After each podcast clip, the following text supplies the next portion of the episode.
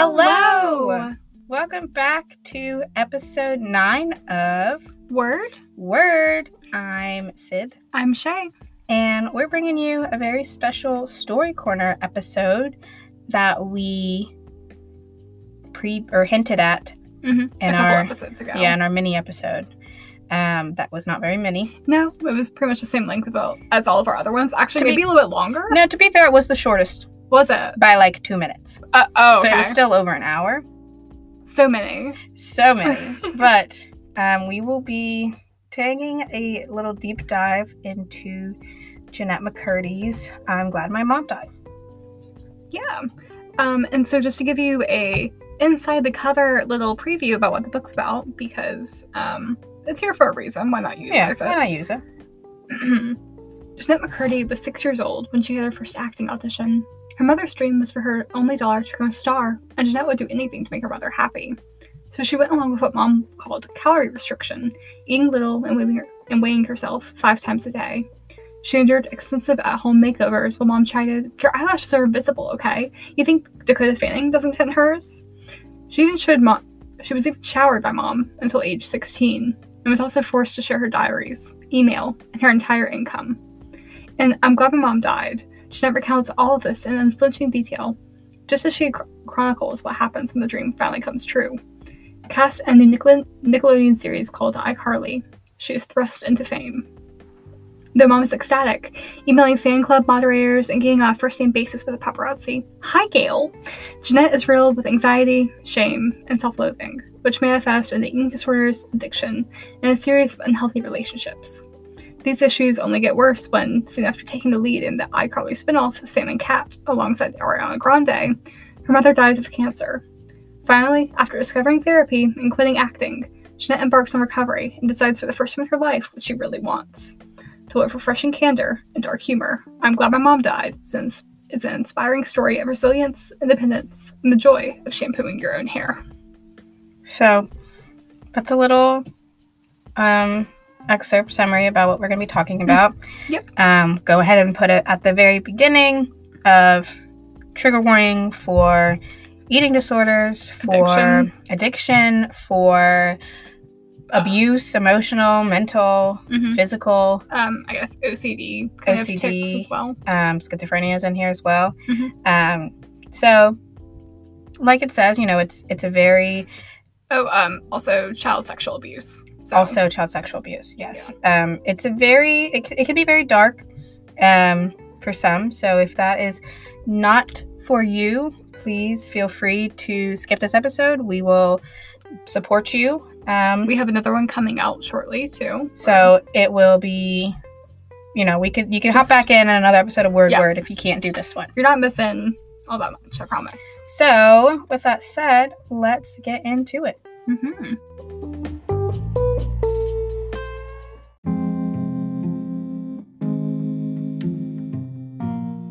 Okay, so we're gonna start off with just kind of giving A brief overview of her childhood. Yeah, and kind of what that looked like. Just kind of the environment she was growing up in, who the kind of main players were in it, that sort of deal.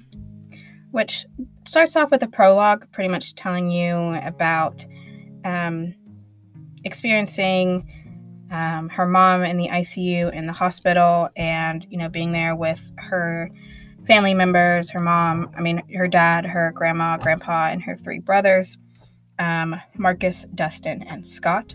Mhm. Um, and one of the biggest things that stuck out to me just like immediately when I read this, and I was like.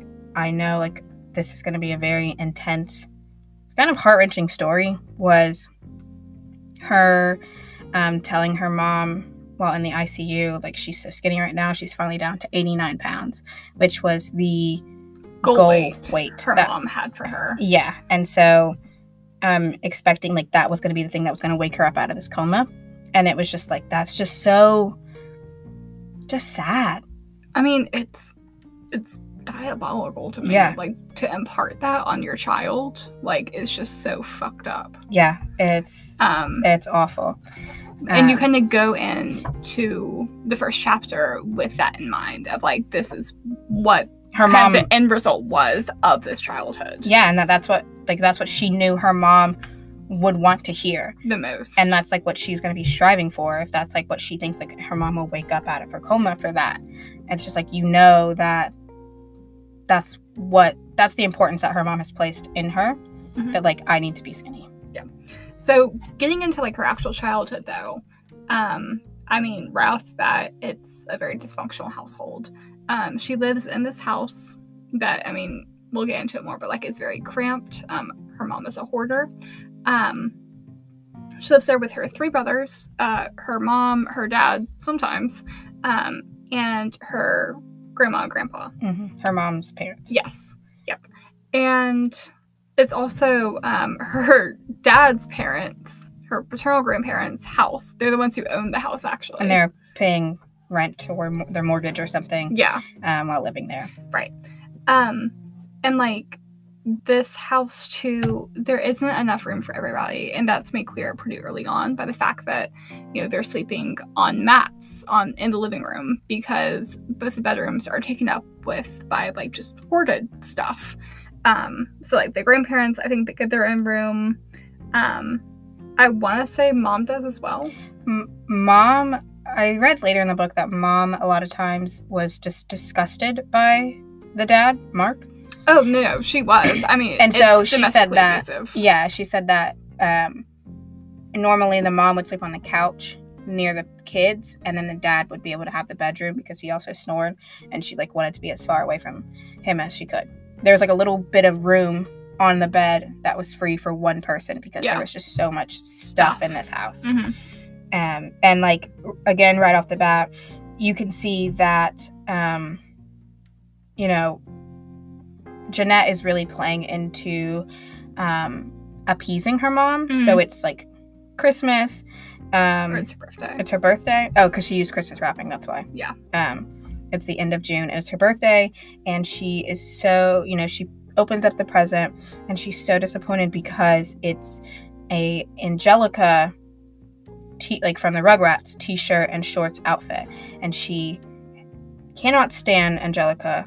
Her least favorite character. She hates flowers and there's flowers on it. She Mhm. hates ruffles and yeah, it's just everything she doesn't want. she says, and I quote, um, if there's one thing I could pinpoint as being directly in opposition to my soul, it's ruffles. And she, this is what her mom gave her yeah, and she immediately throws on this fake smile and is like excited. I love it. It's my favorite gift ever to her mom because she wants her mom to think that she loves it because she is constantly playing into this thing of like I my life is for my mom. Right. Um, and by the end of it, you know, I need to make her happy at all costs. yeah, she's singing happy. You know, everybody's singing happy birthday, and she blows out her candles, and um, her one wish is that her mom gets to live another year because she feels like it's her right or her responsibility to sing or to to have that wish be for her mom. Right. And I mean, her mom definitely imparts that thinking on her as well. Because, as she says, mom loves recounting her cancer story the Mhm. chemotherapy, the radiation, the bone marrow transplant, the mastectomy, the breast implant, the stage fourness of it, how she's only 35 when she got it, to any churchgoer, neighbor, or fellow Albertsons customer who lends her a listening ear. Um, even though the facts of it are so sad, I can tell that she, the story itself gives mom a deep sense of pride, of purpose, like she, Deborah McCurdy, was put on this earth to be a cancer survivor and live to tell the tale to anyone and everyone at least five to ten times. And she like reminisces about her cancer like it's like a great pastime. Like it's a vacation. um, she has a video, or they had created like a video on like a like, you know camcorder that in their V their VCR they would play every Sunday After after church. church Mhm. and say, guys, look at how grateful you should be that I'm still here. Like, look at what God Mhm. did for me. Like, shh, mommy's on. You know, be grateful for where mommy is now. And when I'm looking up like common experiences with cancer survivors, normally it's like the fear that it'll come back, or there's like kind of a change in the family dynamic. You know, maybe survivor's guilt, and maybe they appreciate life more. And sometimes people will dive even more into spirituality when given like a terminal illness diagnosis or diagnosis when like Mhm. um, which they are pretty. They're like you know they're they they are part of the Mormon faith, um, and they were going pretty regularly, but never once could I find like it talk about a very common feeling of cancer survivors is like a pride thing. Like Yeah. obviously like they're grateful that they've overcome, you know, that they're Mm-hmm. in, it's in remission or whatever it is, but never like pride and like this is what I was put on this earth And be. it kind of makes it like it's a part of her identity now too. Like she is a cancer survivor. and like, that's it. yeah. Um so it's it, it's yeah. And I think it's also important to point out like how uncomfortable like this reminiscing about her mom's cancer makes her children. Mhm. Like she says, I don't think any of us wants to be revisiting memories of our bold, sad, then dying mom. But none of us express this because again, you kind of see through the mom's relationship with Mark, her husband, and Jen's father, um, what it looks like when someone doesn't go along with what the mom wants. Yeah. And she, another thing is like in that video, um, they're watching it and she comments on what a stinker um, Jennette is. Um, but the way that she says it, she said it has such a venomous bite to it. Like Mhm. she couldn't believe that she was singing jingle bells at the top of her lungs, Jennette was, when the mood was so clearly sad. And she's like, Mhm. she could not fathom that. She couldn't understand that. And she was two years old. Yeah.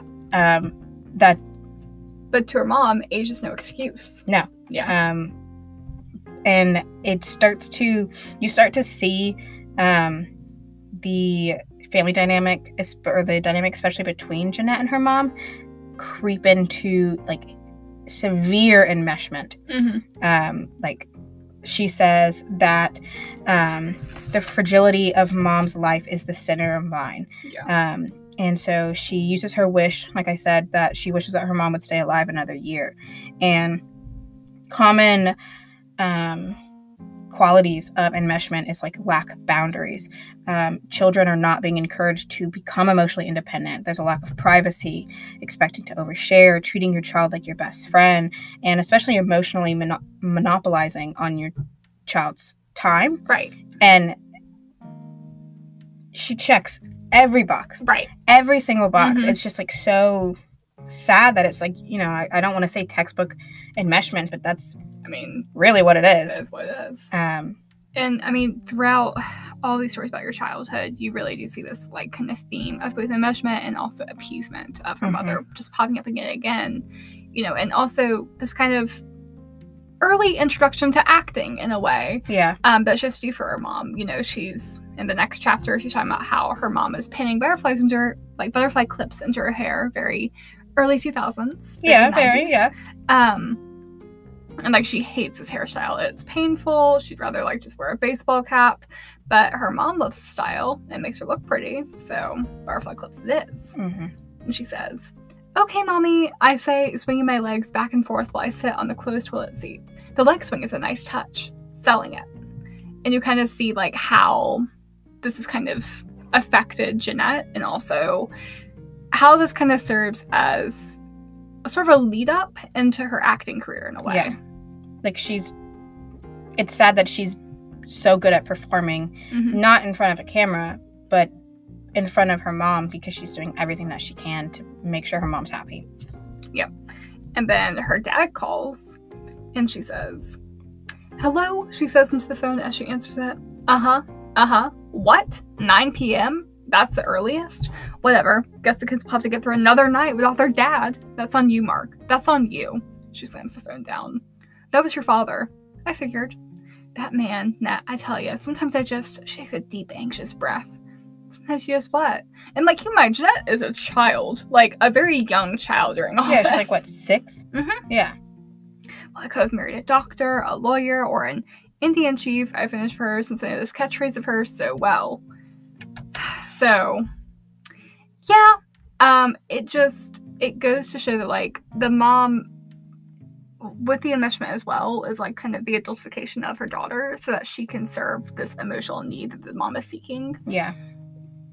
because I mean, you kind of figure this out too. The mom doesn't actually have any true friends her own age. And if she does have friends, it's the kind of friends where like you want to be around them, but you hate everything around about them. Like Yeah. you're jealous of them. Like it's Mhm. it's not a healthy friendship. It's less of a friendship and more like just showing off. Yeah, like Like- like like, showing face or whatever. Exactly. Um, and then it goes immediately into um, mom being like, "Yeah, I should have you know, I was I was destined for the good life, for fame and fortune. You know how much I wanted to be an actress and Jennette finishes, but grandma and grandpa wouldn't let you. And she goes, but grandma and grandpa wouldn't let me. That's right. And so she starts to talk to, or she's talking to Jennette, and she's like, I want to give you the life I never had, Jennette. I want to give you the life I deserved, the, the life my parents wouldn't let me have. Um, and she's saying, like, you know, I want you to be a little actress. And she's, but then she goes, you know, an hour and a half away, granted, freeways are involved. I'd have to learn how to drive freeways, but it's a sacrifice Mm. I'm willing to make for you now. Yeah. Because I'm not like my parents. I want what's best for you. Always. You know that. And so she's like, So what do you say? You want to be mommy's little actress? And Jennette thinks there's only one right answer. I mean, yeah, because to the mom, there is only one right answer. Yeah. And she's obviously trying to live. It's like baseball dad, Mhm. you know, trying to live vicariously through Yeah. their daughter or through their child um, and still holding a grudge for her parents Yeah. 30 plus years ago. Oh. It's like, I get it. Um, you know, it sucks, right? hmm Move on. I wanted to do karate when I was a kid, and I never got to. To be fair, though, I was also an only child, and like had heard all about like how only children are spoiled, and I was like, I don't want to be one of those. So like, I would never ask for things I actually wanted because I True. didn't want to like live up to the stereotype. So I never really like brought up. But like Mulan was my favorite movie, and I feel like they should have picked up on it, honestly. Yeah, they, should, But- they should have done better. but, anyways, But like, I'm not bitter about it. Like, it's fine. I wanted to go to Carowinds one time with my friend, and my dad wouldn't let me because he was like, I don't know their parents well enough, and I was really upset. But, like, they were looking out for me. Exactly. Yeah, like they had my best interest at heart, not their, like, I mean, they ha- Yeah. obviously they had some of their interests, but they truly had my best interest at heart. They're like, we don't really know these people. Mhm. want to keep you safe. This is like it's all about me. I Right. want you to be me. Yes. I want to live through you. Right.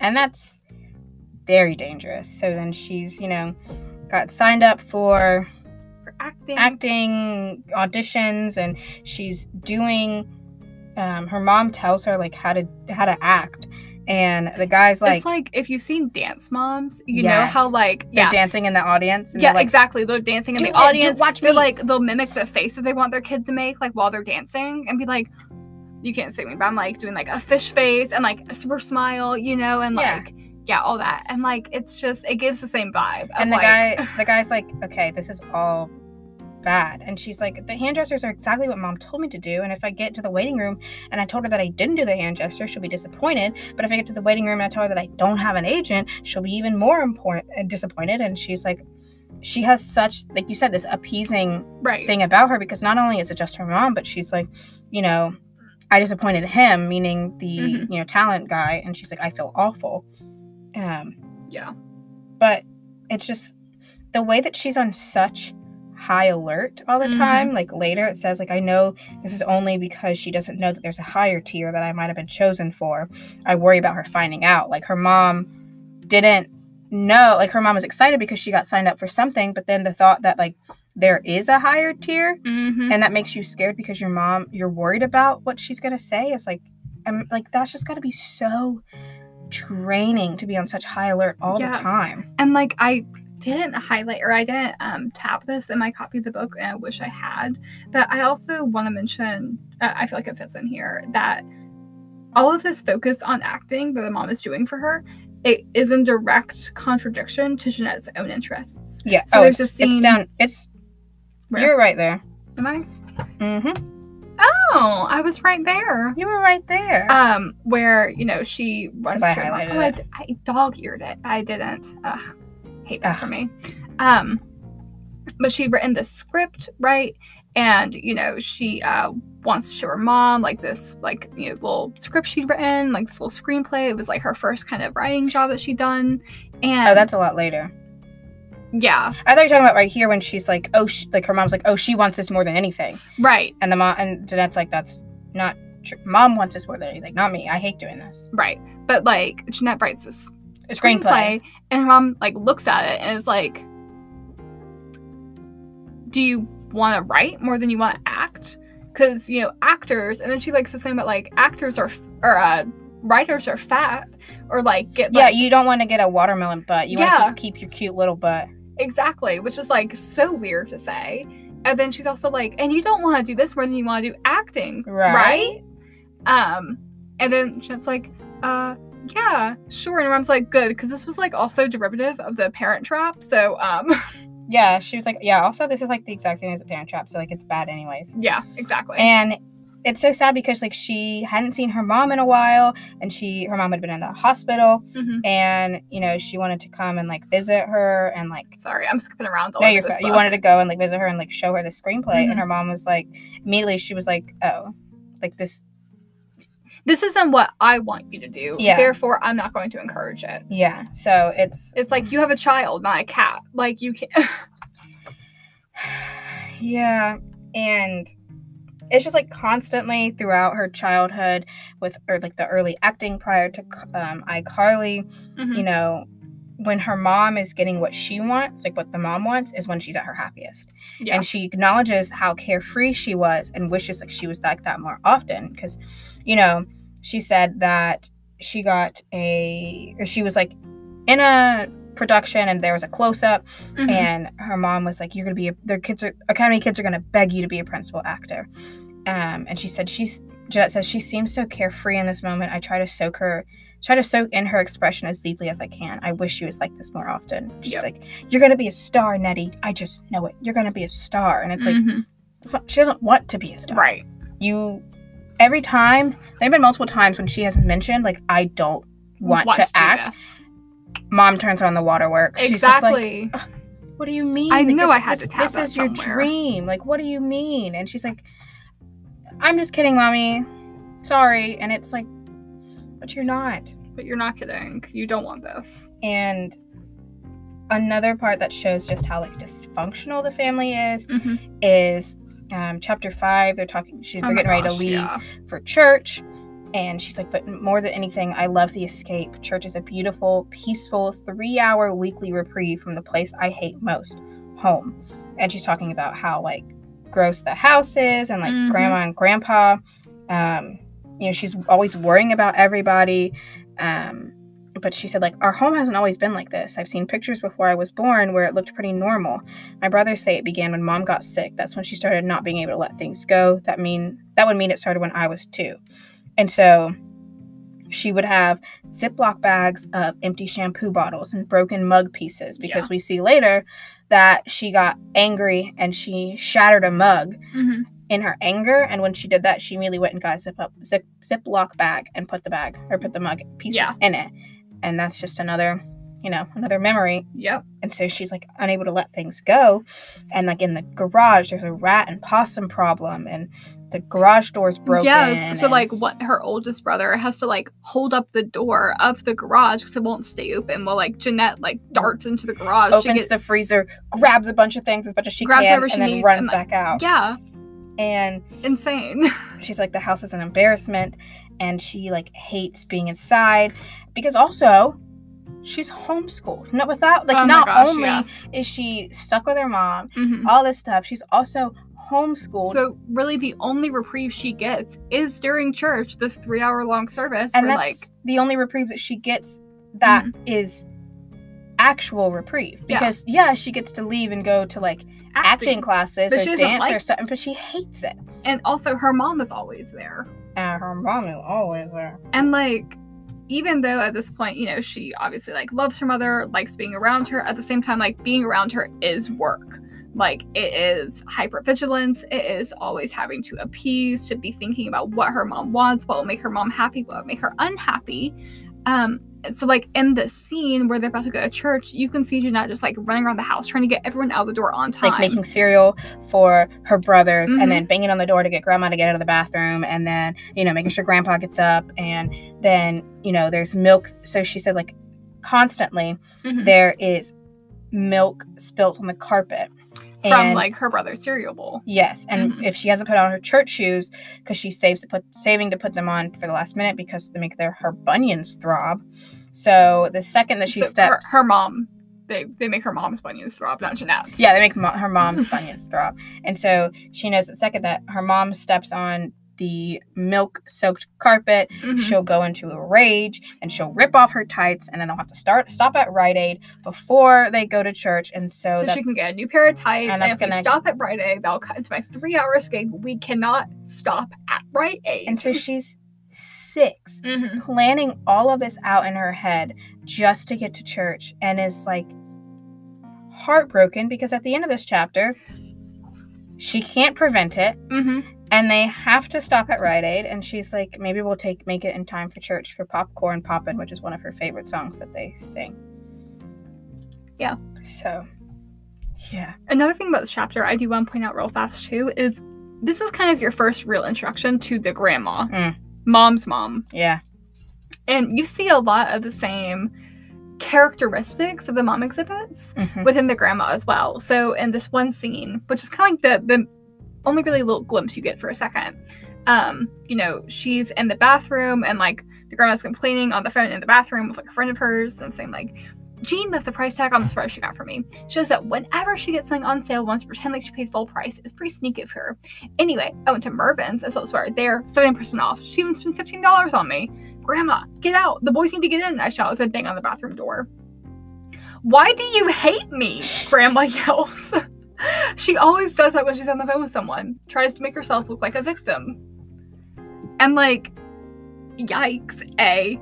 B, this is something I could also see her mom doing 100%. Except her mom also doesn't have friends, so like, you know. but mom always makes herself look like a victim Exactly. every single time I think that's part of the why she is so focused on this cancer story too. Mm-hmm. Because so that she can stay a victim have the have the attention she can't get attention from the big screen you know she can get attention from other people by you know trying to quote unquote play up her yeah, her, cancer story exactly. And then you get into chapter six, you get a real glimpse of the extent of the abuse And dysfunction. and domestic violence in Yes. this house. And who? and no, it's not per- it's not perpetrated by the dad. Uh-uh. No. Nope. It is it is all Deb, all her mom.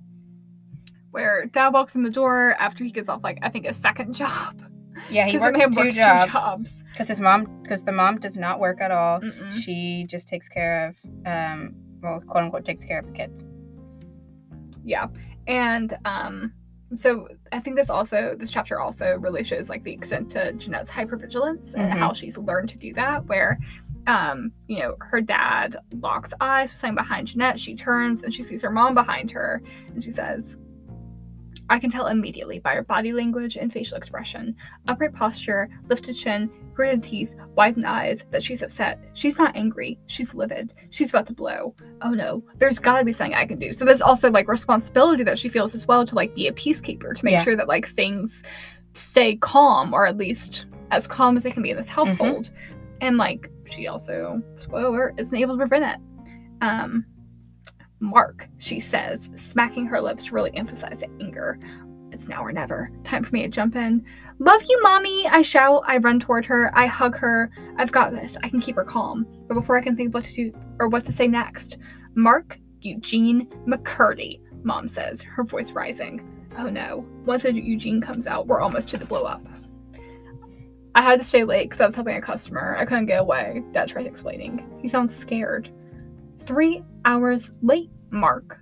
I look over at Dustin and Sky for help. They're playing GoldenEye 007 for Nintendo 64. Great game, by the way. Never played it. It's incredible.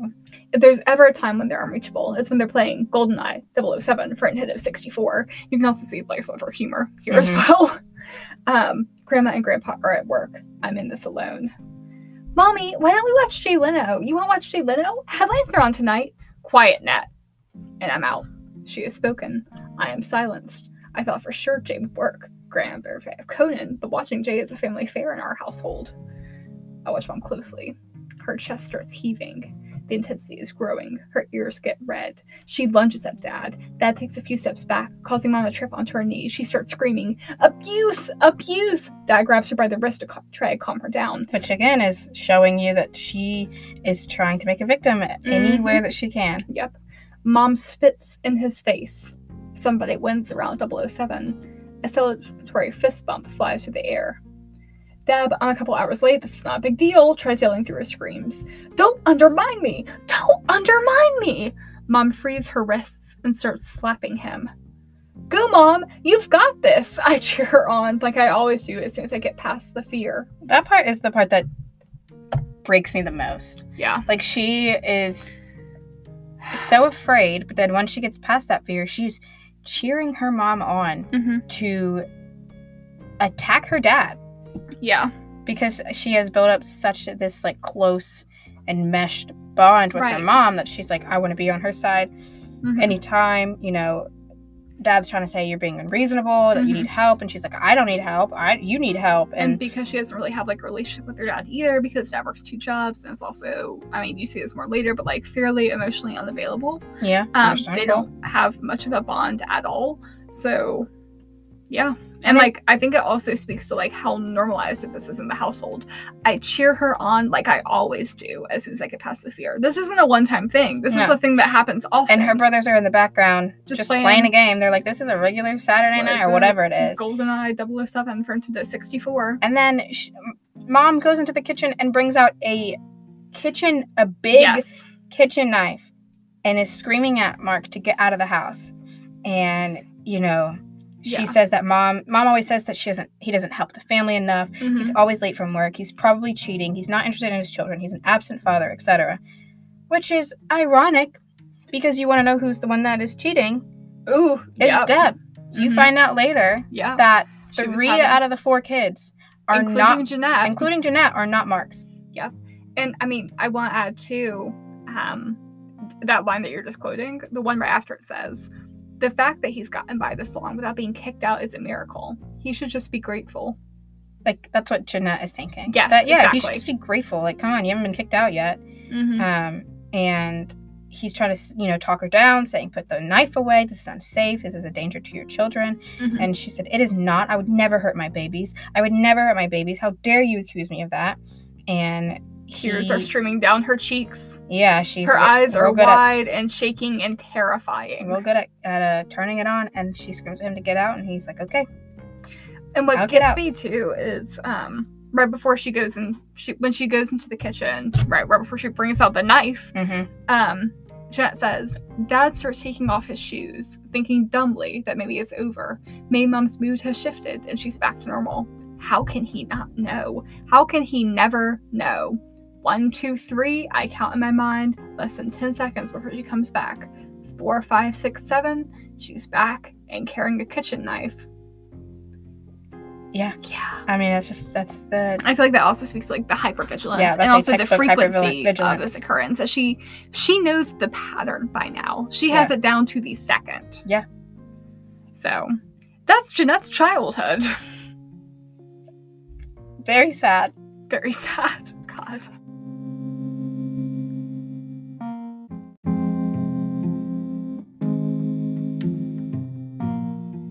Okay, so you know, after that, um, the childhood, you know, she's starting to book a lot more acting jobs. Mhm. A lot of them are fairly low level, um, just because I guess that's how acting works. I don't know. I'm not an actor. I'm not an act- actress, and I don't want to be. but um she's starting to book more roles a lot of them are non-speaking or if they are speaking have very few speaking lines uh, they're just really like showing emotion Yeah. um which as we've learned to this point jennette's very good at doing She's very good at doing. Um, not necessarily like because she wants to be good at that but because it's a survival skill for her yeah, and she was miserable, and her mom was like, "You don't look happy to be here. Try and look happy to be here." And then later, you know, she comes back out because she went to the bathroom. She comes back out, and the director director is like, "Where's that sad-looking kid? The one I pointed out earlier. Let's use her." Mhm. And And- she, she was able to be in a key shot because she looked so not happy to be there, yeah um, which is like, so ironic and Yeah, also her mom like, was like, in "Yeah, the be most happy." tragic way yeah, everyone's like, "Be happy. Look, you need to be happy to be here." And then, you know, it And worked out. we have to talk to you about like when jennette goes on her bathroom break that she'd been holding in her poop for an hour and couldn't hold it anymore. Understandable. And keep in mind, Jennette's like what seven at this point? Seven, Yeah, eight? six or seven, or six, seven, eight, somewhere around there. yeah, Um, Sorry, I say while I poop. And mom was a paper towel of water. That was a weird. that was a weird place to pause. Sorry. Sorry, I say while I poop. well, I was just making sure like it didn't start earlier or like that was No, like, there fine. wasn't a um It was funny. yeah. And mom wets a paper towel with water. I'm embarrassed she still insists on wiping my butt. I tried to tell her recently, now that I'm eight, Oh. I think I can handle it. Good job. But she looked like she was gonna cry and said she needs to do it until I'm at least 10 because she doesn't want skid marks on my Pocahontas underwear. I'm worried if I did it, there would I, I knew that if I did it, there would be skid marks, but it's mom's tears I'm more worried about. Which she's like uh, come on. To be fair, skid marks are a part of life. and also, Normalize skin marks. Nor- is that your stance? that is my stance. I Okay. say normalize skin marks. But she's eight. She's eight. like skin marks are a part of growing up. they are. You learn how to wipe better. Yeah. You can't learn if you don't if you don't mess up sometimes. Also, I mean, until she's at least 10? That's so And like, I think the reason too that mom is able to like get away with doing this shit. Not literally. normally I'm quick on it, but I was not. I was not quick on it this time. Yeah. Thank you for pointing it out. uh, no worries, no worries. Um, but like, I think the reason mom's able to get away with this is because Jennette is homeschooled. She's was always around her mom. that. I was like, if she was at school, yeah, if she was in fifth grade, or I mean, if she was 10, she'd be in fifth grade, but like in Yeah. third grade, her mom would not be coming into the school to wipe her ass for her. but to be fair, Uh, mom finds a way to milk her cancer story Ugh. every time. And here's the thing my aunt, personally, like my aunt died from breast cancer. So I'm not saying my that, like, did. I'm not saying that cancer is not serious, that you can't use, like, you can't, you know, you don't, you don't deserve sympathy because of it. But this woman does not use it for mm. sympathy. She uses it for personal gain. Exactly. She's like, you know, there are acting classes. None of the parents are allowed to be in there. And she's like, well, I'm a cancer survivor. yes. And I just, I can't. They're like, okay, well, she's like, I can't be out in the sun. And they're like, okay, we'll go to a coffee shop. She's like, I'm poor. I don't have the money. And so she's able to use her story to allow them, or to have them allow her to stay I'm- for these acting classes. I'm poor. I don't have the money. That's why I'm enrolling my kids in the or my kid in these classes in this career that she obviously does not want to be doing. that costs money. I mean that too. Yeah. So I'm like, yeah, she. I don't know. Yeah. She, but like, yeah, like if she was know. at if she was at school, she wouldn't have to deal with this, but she's she's not. Mhm. And so then they were saying, you know, about her being in, you know, a key shot, and they're like, but um well, the little girl that we hired wouldn't take direction. She just kept smiling no matter how many times we told her to look sad, but not your daughter. She has a great sad face. He laughs. She does. She does have a great sad face, mom says, nodding I'm and sure beaming and seeming to forget know. that half an hour that sad face was the very thing she was trying to get rid of. And it's Mhm. like, yeah, like you yeah, ah just let your kid have their emotions. please. I mean, oh my God. It worked out in the end, like that she was allowed to have, like you know, that she was able to look sad. Well, kind of worked out mom. Yeah, and then you know, she's trying to get um, her other son Marcus into acting as well, and Mhm. they go to this audition, and he his goes by really well, and Jennette's was kind of stiff. They don't they didn't like her as much, and you know when they left. She was like on the drive home. I could tell mom's disappointed. She seems proud and excited about Marcus, but I know how to read her, and I could tell she's forcing it. That pride and excitement in Marcus is overshadowed by shadowed by her disappointment in me. Mhm. And it's just like I can't imagine feeling like everything you do is highly scrutinized and that nothing you do is good enough. Yeah, Because every single time she books something new, her mom has her eyes set on the next thing. right. And then, um, you know, when they're still kind of waiting to hear back from Barbara Cameron, who's the person they auditioned for, the agent they auditioned for, Mhm. um, you know, they're like doing something in the kitchen, or they're stirring the ramen they're gonna have for dinner, and um, mom turns to me. Nat, say a quick prayer for Barbara to accept you, and fold your arms for the both of us and say you mind to stir.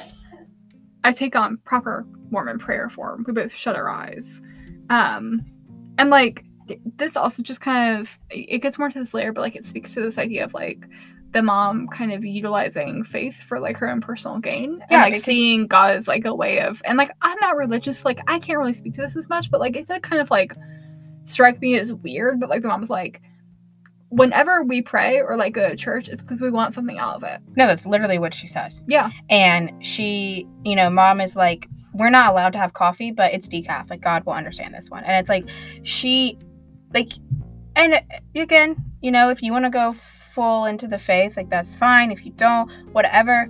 But with this, it's like you're only furthering that belief that, well, no, the mom doesn't say that. Jennette asks her mom, and she's like, "Do we only go to church to get something that we want?" Yeah. And her mom's like, um, like her mom doesn't really know how to answer that. But Yeah. like But her picks up on it. through her actions, right. that's what she's shown. And yeah, so that's what she's communicating, whether she like is intending to or not. And then Barbara Cameron does accept them, um, and her mom's reaction is, "Great, you won't regret this." Mom says as she hangs up the phone. She looks at me for a long time. As pure joy fills her eyes. What? I ask. Barbara Cameron accepted you. She wants you to take a weekly acting class to get more comfortable with yourself, something like that. But she accepted you. Mom shakes her head in awe and pride. She breathes a sigh of relief, then pulls me into a hug. You're a principal actor now, sweetheart. No more background for my baby. And still like reinforcing like the my baby doesn't have background roles. My baby is a principal actor because she's my baby. because I'm forcing her to do this, and then Mhm. immediately, you know, she talked about how much she hates acting class. Yeah, like the next line is I hate acting class. it's not it doesn't come natural to her you know she's not able to loosen up um, she's like i don't look forward to this class the same way i look forward to being look forward to church because i find acting even more uncomfortable than being stuck at home right. and she's like i don't like to be observed i like to do the observing Mhm. and she said that in the first you know this is where it says like she says in the first class like no parents are allowed for the scene work but mom insisted by you know using her And one thing I really stage like, four metastatic ductal carcinoma.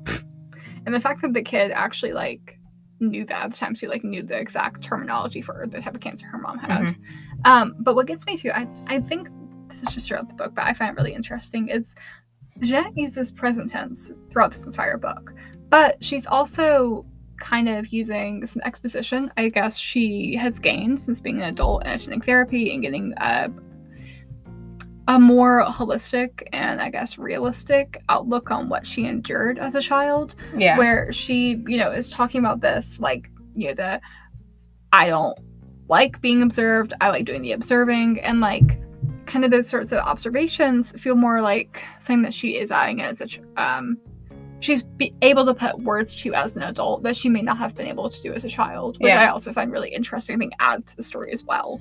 Um, there was a YouTube video that I watched about this woman who experienced severe, like satanic ritual esque child abuse by her Oh. parents. Oh, And she was talking about how um, when she went to therapy, she was able to have all of these memories come back to her that her brain had completely blocked out Mhm. um, because of how horrific it was. yeah, And so it could be like, you know, maybe it was things that through therapy she was able to kind of remember.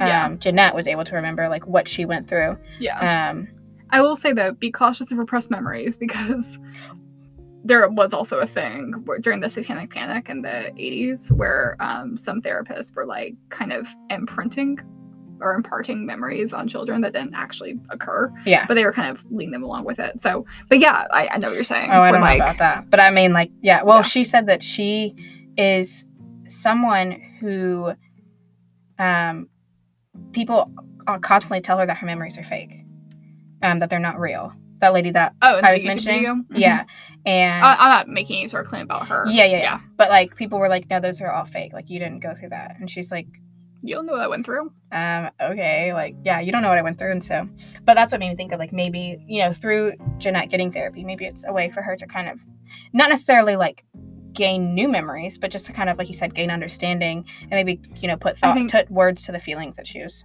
And also kind of context as well. Yeah, Yeah. Because like when you're a kid, you just kind of like accept things as like the way that they are, and you see that like in kind of her matter of fact explanation of what you know a Sunday morning in her household looked like. yeah, Whereas you know or It's- like you know what domestic violence looked like in her house whenever her dad came home. it's not until about like what age eight or 12 that you really start to develop abstract thought Mhm. um, so yeah like at the very beginning like that's why they say which I've fun fact i've been told that it's really um, it's a really good idea to introduce like sex education to children prior to age 8 Mhm. because once they hit eight that's when they kind of develop that abstract thought and becoming embarrassed by Yeah. those kind of things Well, I was actually, this is funny that you bring that up because I was just talking to my mom on the phone today because I adopted a cat and uh, my mom's a grandma now. So she is I was calling her and like informing her about the baby.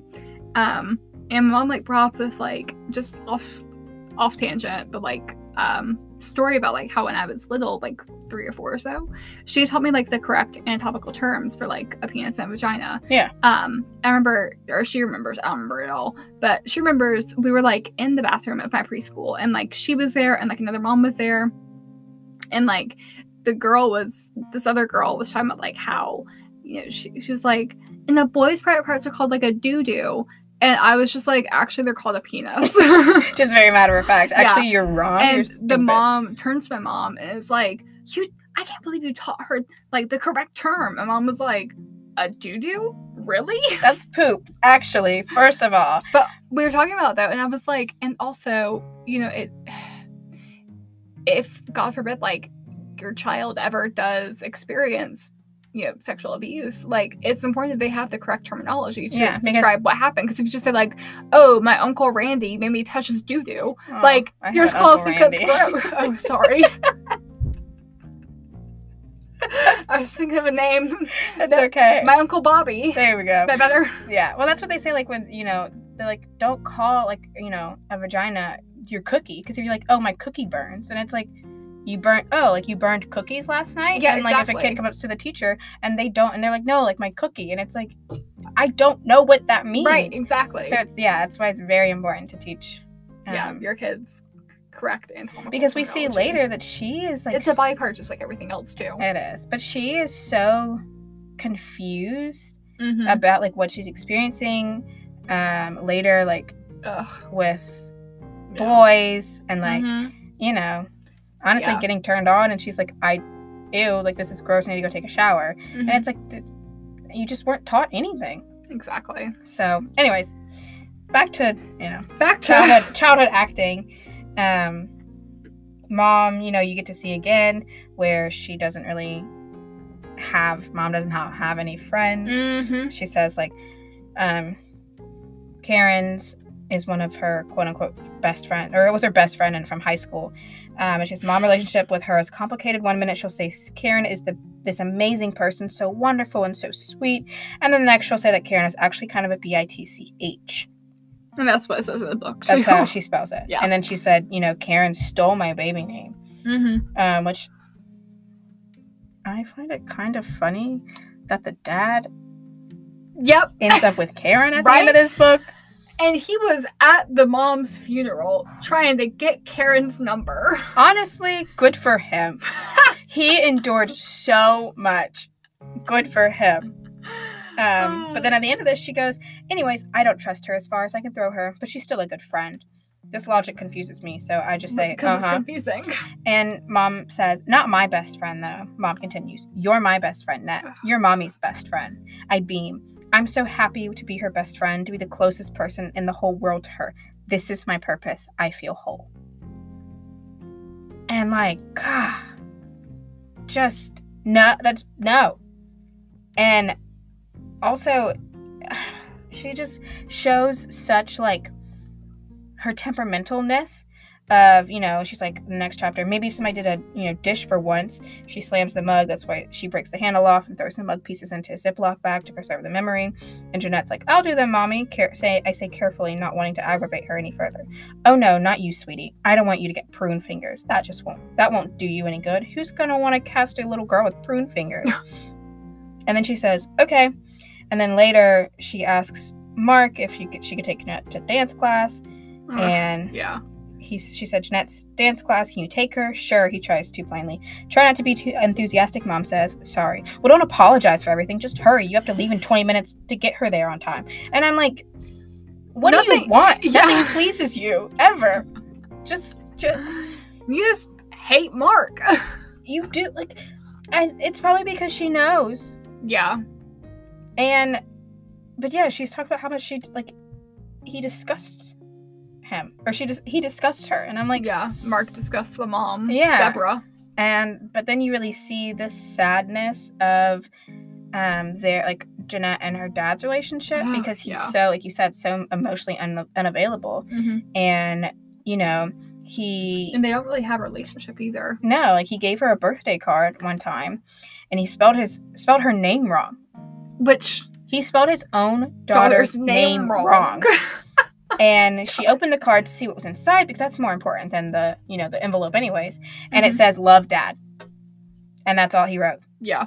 And she was like even more sad, but she's like, it's still the thought that counts, right? But then it turns out the mom reminded him to go She said it. until on the way home, I heard mom said, "Did you get her a birthday card like I told you to? You should be a nur- you sh- you should be nurturing a relationship with her like a father does." So it was really mom's thought all along, yeah. and it's just like, I just Yeah, and like after this, you kind of get like a a montage of you know her kind of acting that Jennette does. she was in a commercial for Dental Land. She was in a low budget movie called Shadow Fury, she was in a role in an episode of Malcolm in the Middle. Um, where her mom yeah. Do you want? Yeah, she said, I thought Frankie Muniz was nice to look at, and I liked when he said hi to me in the hallways. I feel like I was being pretty discreet about it, about my feelings, until mom snapped at me. Don't even think about it. He's way too old for you, and more important, not Mormon. And I was like, she she can have a little crush. What's so bad about that? But A Sprint Yeah. CPS PCS commercial. which earlier, um, when that day of like her dad taking her to dance practice, Mm. um, she gets mad because they know they had a really fun day. Jennette was so happy. She was able to build this bond with her dad, Yeah. and she gets home and they missed acting class. Right. Because And- apparently she had dance class and acting class back to back. Yeah, and she, you know, mo- the mom goes, I told you Jennette had acting class, but she missed it now. They were doing a scene from I Am Sam this week. I Am Sam, Mark. Jennette would have killed that. Mom kicks in a cupboard door. Her foot gets stuck in the wood. She yanks her foot out. The wood is, a frag- is fragmented and splintery. I'm sorry, Dad says. I guess she doesn't have to act that one since it's her real life. A wise little girl with a R worded dad, meaning special Yeah. needs. I don't like that word. So I'm not gonna Intellectually s- disabled. Intellectually disabled. Yeah. Not gonna say it. Um, but it's like, oh my, like, shit, like Mhm. just verbal abuse, physical abuse, emotional abuse. She's just like stuck with it all. And then we get to like how um She has OCD. oh yeah, let's talk about that one real fast. Yeah, Oh, she baby girl has OCD. baby girl has OCD, and She thinks that it's the Holy Spirit communicating with her as well because she was told that like now that she's older, the Holy Spirit will start communicating with her. And she hadn't heard it yet, but now here or the Holy Ghost. I'm sorry. and it's so sad because she says, "Is there something I've done wrong that has made me not to serve him? Is it my impure thoughts about Frankie Muniz? Girl, you thought he was cute.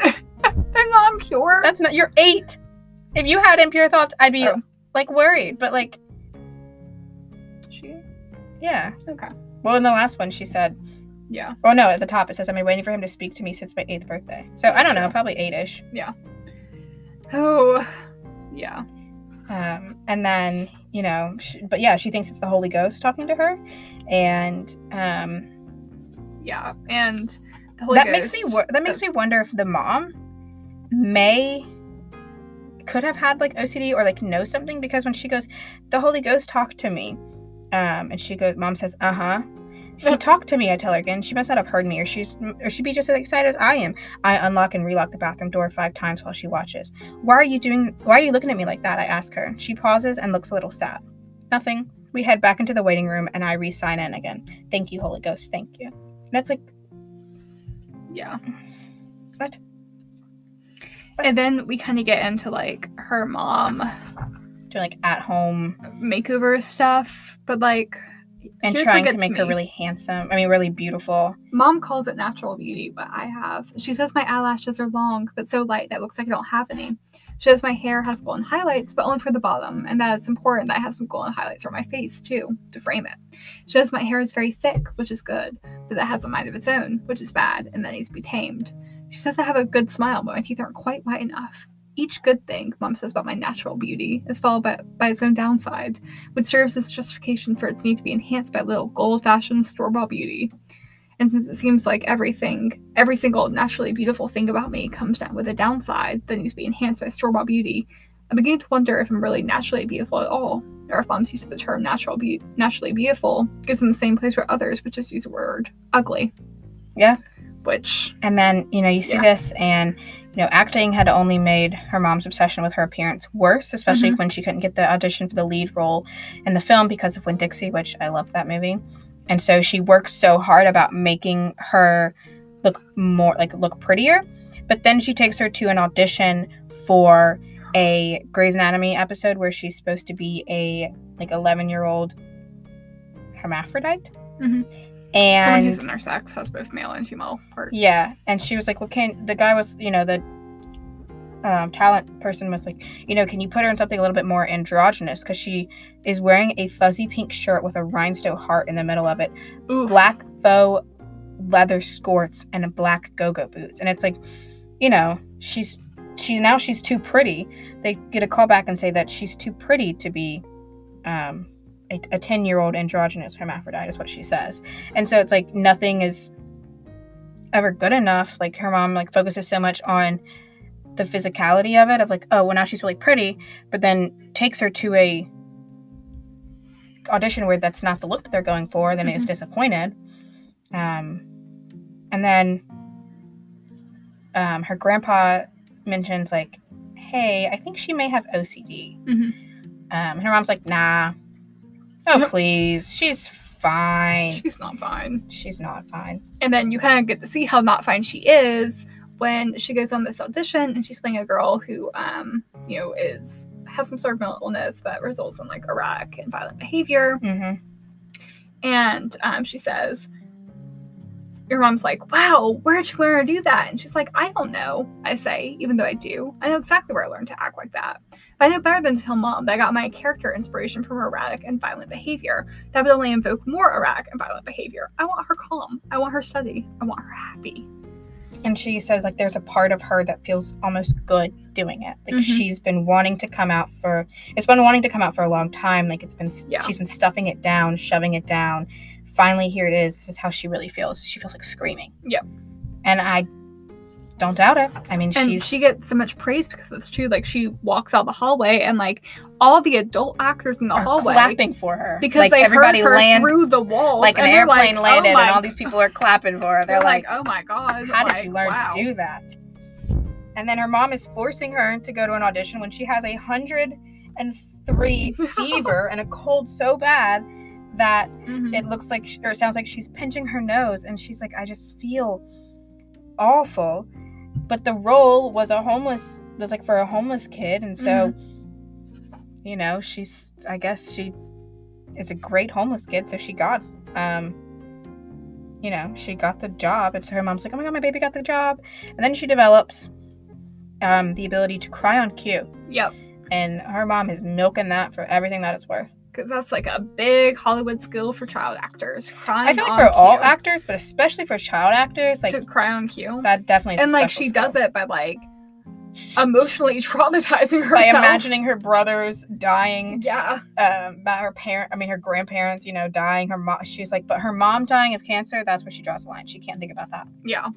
That's a responsibility I don't take lightly and one I would never want to undermine for the sake of a teary monologue. So again, it's her responsibility to keep her mom safe and healthy and happy. uh, and then she kind of bombed a um audition and she Mhm. tells her mom that i don't want to act anymore she says before she even realizes she said it. Mom looks at me in the rearview mirror. A mixture of shock and disappointment fills her eye I re- eyes. I regret i immediately regret saying anything. Don't be silly you love acting. It's your favorite thing in the world mom says in a way that makes it sound like a threat Which, okay. Mhm. The part of me that wants to please her thinks maybe she's right. Maybe this is my favorite thing, and I just don't know it. I just don't realize it. But the part of me that doesn't want to cry on cue, that doesn't want to act, that doesn't care about pleasing mom, and just wants to please me, that part of me screams at me to speak up. My face gets hot, compelling me to say something. No, I really don't want to. I don't like it. It makes me uncomfortable. Mom's face looks like she just ate a lemon. It contorts in a way that terrifies me. You can't quit. It was our chance. It, this was our chance. She's hysterical. His, her hysteria frightens me and demands to be taken care of. Never mind, I say loudly so mom can hear it through her sobs. Her crying stops immediately. Which, oh my god. Except for one leftover sniffle. But as soon as that sniffle was over, it was complete silence. I'm not the only one who can cry on cue. Yeah, the emotional manipulation is out of this world. Yeah. I I Like, I guess we know where she inherited the skill to cry on cue. mm-hmm. And she even acknowledges, like later, what we talked about about performing like at Mhm. home. She says, "So I start singing along, um, and I throw on my best fake smile to go with it. Maybe I I wasn't able to bring the tears for without a trace, but I was able to bring the smile for my for mom on our drive home. Either way, it's performing. Mm-hmm. Like she's she's never able to not Yeah. perform. to turn it off to just be herself. And a little girl shouldn't have to worry about her entire family. Grandma, Grandpa says to me one afternoon, You can tell I'm stressed. I'm pacing back and forth on our front lawn for a half an hour while I try to memorize my lines for an upcoming audition for a budget movie called My Daughter's Tears. Could there be a film title more perfectly suited to my special skill? Which I just. it's just so sad because like later he try to tries to reinforce it. He says, "I just." He steps closer to me. I just think you deserve to be a kid. And she said, "I can't remember the last time I cried naturally." And she was able to kind of have this Yeah. sweet moment um, with her grandfather as a way to kind of, you know, I mean, it's like somebody is kind of looking out for her because at this point nobody is. Well, like that's the thing that gets me. I think too is like there feel I feel like there were so many missed opportunities for like someone to intervene. You know, for like someone to like stop this abuse, to like say, "Hey, this is wrong. Like, let me save you. Let me intervene." And like no one does really. Oh, this is your the next um, chapter was where you were talking about about the screenplay, Henry Road. Oh yeah, yeah. So um, I already talked a little bit earlier, but Jennette writes a screenplay. Um, it's her first one called Henry Road, and um, it's has a similar plot to The Parent Trap. She's really excited about though. You know, it's she's eleven. It's a little different. It's two best friends trying to put their single parents together Exactly. versus two twins like that didn't know that each other existed, putting their parents back together. it's a different it's a different concept. I would It say. is. But um yeah, so she's like really excited about it. You know, she loves writing and she's so excited to like show her mom. And her mom's like, I hope you don't like writing more than you like acting. You're just so good at acting. mm-hmm. And she says, Suddenly I'm embarrassed. I gave my mom my screenplay. I'm ashamed. How could I be so stupid? She would never support this. Right. And she goes, Of course I don't like writing more than acting. I could never. And like, I think it just kind of highlights the fact that even when Jennette expresses over and over again, you know, that she doesn't want acting anymore, like with, in the car with her mom, or like when she shows an, an interest that isn't acting or wouldn't help her as an actress, her mom immediately shuts that shit down. Mm-hmm. but let's get into iCarly now. Mm-hmm.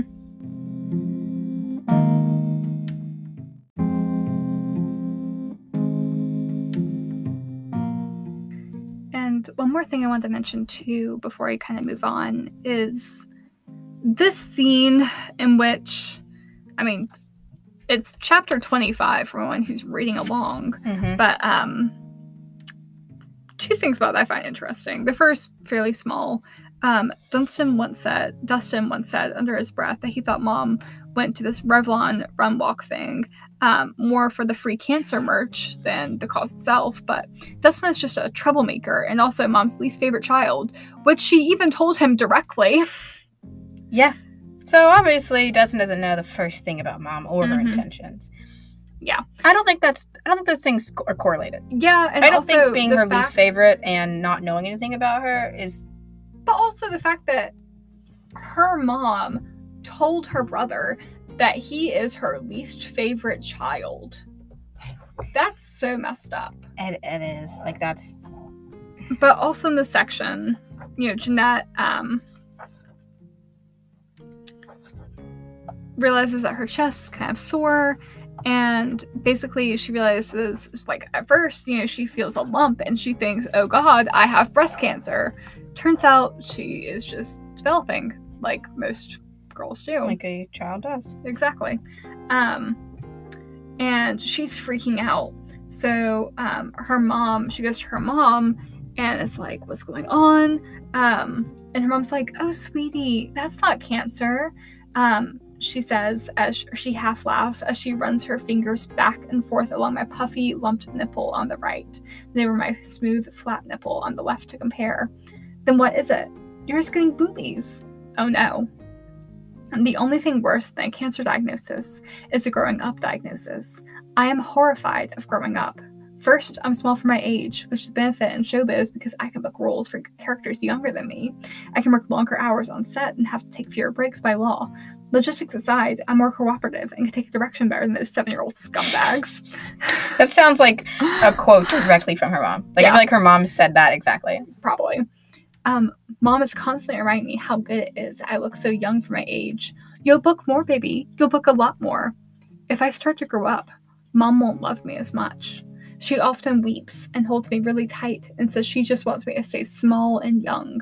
It breaks my heart when she does this. I wish I could stop time. I wish I could stay a child. I feel guilty that I can't. I feel guilty with every inch I grow. I feel guilty whenever we see one of my aunts or uncles and they comment on how much I'm growing up. I can see mom's eyebrow twitch whenever they say that. I can see how much it pains her. I'm determined to not grow up. I'll do anything to stop it from happening. Well, is there anything I can do to stop the boobies from coming in? I asked mom nervously.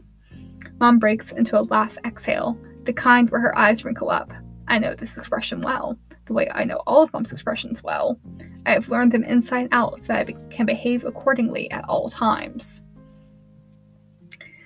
And then Well, then she also says, um, everyone walks around clueless, never kn- knowing which mom they're going to get. But I always know. Mhm. I've spent my whole life studying her so that I can always know because I want to do whatever I can in any given moment to keep and make mom happy. Yep. Um, and then her mom at the end of the scene says, Well, sweetheart, if you really want to know how to stay small, there's a secret thing you can do. It's called calorie restriction. And so begins her mom aiding Jennette into having a fucking eating disorder. Having multiple Yeah, eating disorders. this is true. This is true. And she's like, I take two calorie restriction quickly and I'm quite good at it. Um, one of the things says that she says, like, we're keeping me on a 1,000 calorie diet, which for most people, I think, what is it, like 1,700, 1,800 is like a good. It depends. I hate that I I think- this information. I Um, was gonna say, I feel like for an adult, it's like 1,800. mhm. It depends on your activity level and ba- like basic or base med. but a thousand right? is not good. a thousand's not enough, especially And- for a growing child. immediately she says like um, but i have need- a smart idea that if i only eat half my food i'll only be receiving half the calories which means i'll be shrinking twice as fast and she said she shows proudly i proudly show my half-eaten portions to my mom after every meal and she beams well, here's the thing too. It says earlier above. I'm desperate to impress mom. Mhm. She's a great teacher because she's been calorie restricting for so long. She tells me. like she's she's you know perfect at it like she has been doing this all of her life she said that um once when i was falling asleep as a child i heard my mom and dad talking in the other room. They said my brother could eat anything and his metabolism would work it right off but that anything i ate turned to fat. Mhm. those words got to me net. They really got they really did. I've been restricting ever since. And um you can kind of see the obsession with it of she says i you know I noticed that most food add a little body weight to me, four tenths of a pound or so. I know this because I weigh myself five times a day. 5 Mhm. is my lucky number, so this amount of daily weigh in seems appropriate. And she also says that Her favorite Um, foods are sugar-free popsicles, applesauce, and unsweetened iced tea. Because these are the foods that don't seem to add weight to me. Popsicles and applesauce add nothing, and iced tea is paid right out. These are stress-free foods for me. Safe foods. Comfort foods. Whoever said mac and cheese and fried chicken were comfort foods was out of their mind. These are the real comfort foods. which I take And I take personal offense yeah, because I love mac and cheese. And for those of you who are fortunate enough to be uninitiated, Um, safe foods is Uninitiated. yeah, safe foods is actually a, a, a real terminology in eating disorder um, recovery and behavior where safe foods are ones that don't cause anxiety that people can eat and not feel shame or guilt or panic about Mhm. when they've eaten them. Um, the opposite of that is called a fear food. Um, a lot of the common ones are like pasta, bread, butter. Um, I remember when I was kind of in, not really in my recovery yet, I would be so worried whenever someone was like cooking with oils or butter and like they weren't measuring it because I was like, how much did you use? I need to know so I can track it and plan accordingly. And they don't know because they're just eyeballing it because that's how you cook food. I eyeball these things. Yeah. I, it says put half a teaspoon of salt in your cookie recipe. I just put whatever salt I think exactly. because I don't know. I don't I because like there's pointless. joy in cooking and monitoring everything you put in your body takes the joy out of it. Yeah, and It makes it fearful and panic inducing and uh, the exact opposite of comfort. mhm. So Um, this was just like really harrowing to read for me because I mean, yeah, to she says like be in an eating disorder, to have suffered from an eating disorder, and to impart that on your child as is a, just as a disgusting. as a happy thing, as like a, as a joyful thing. She says at the end, she says calorie restriction has bought, brought me and my mom, me and mom closer than we were already were, which is really saying something because we were already so close. Calorie restriction is wonderful and to teach your child this. to be like, this is how, you know, we can get better. And you know, they go to the they go to the, the doctor because she has to have a checkup and Mhm. um, she gets on the scale and it says 61 pounds and she is terrified because she is disappointed and her Because the mom's scale at disappointed home said 59. and she said we were escorted to room five my lucky number not seeming so lucky in this moment and um she um uh, something I find kind of funny is that a few minutes pass and Dr. Tran comes in. I'm disappointed it's Dr. Tran instead of Dr. Pellman because mom seems in a much better mood when it's Dr. Pellman. If it wasn't against the gospel, I'd think mom has a crush on him. But I know better because lust is a sin and mom would never engage in sin. Even though the pa- two pages before it says Mhm. well, decaf, she says, drinking coffee in any form is technically against the church rules. Well, it's decaf, so I'm sure God would make the exception.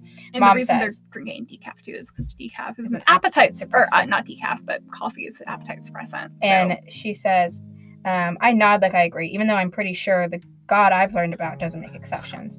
But then the doctor wants to talk about Jennette's weight. Oh, and also real fast Yes. about the her mom couldn't be doing this because lust is a sin and mom would never engage in a sin.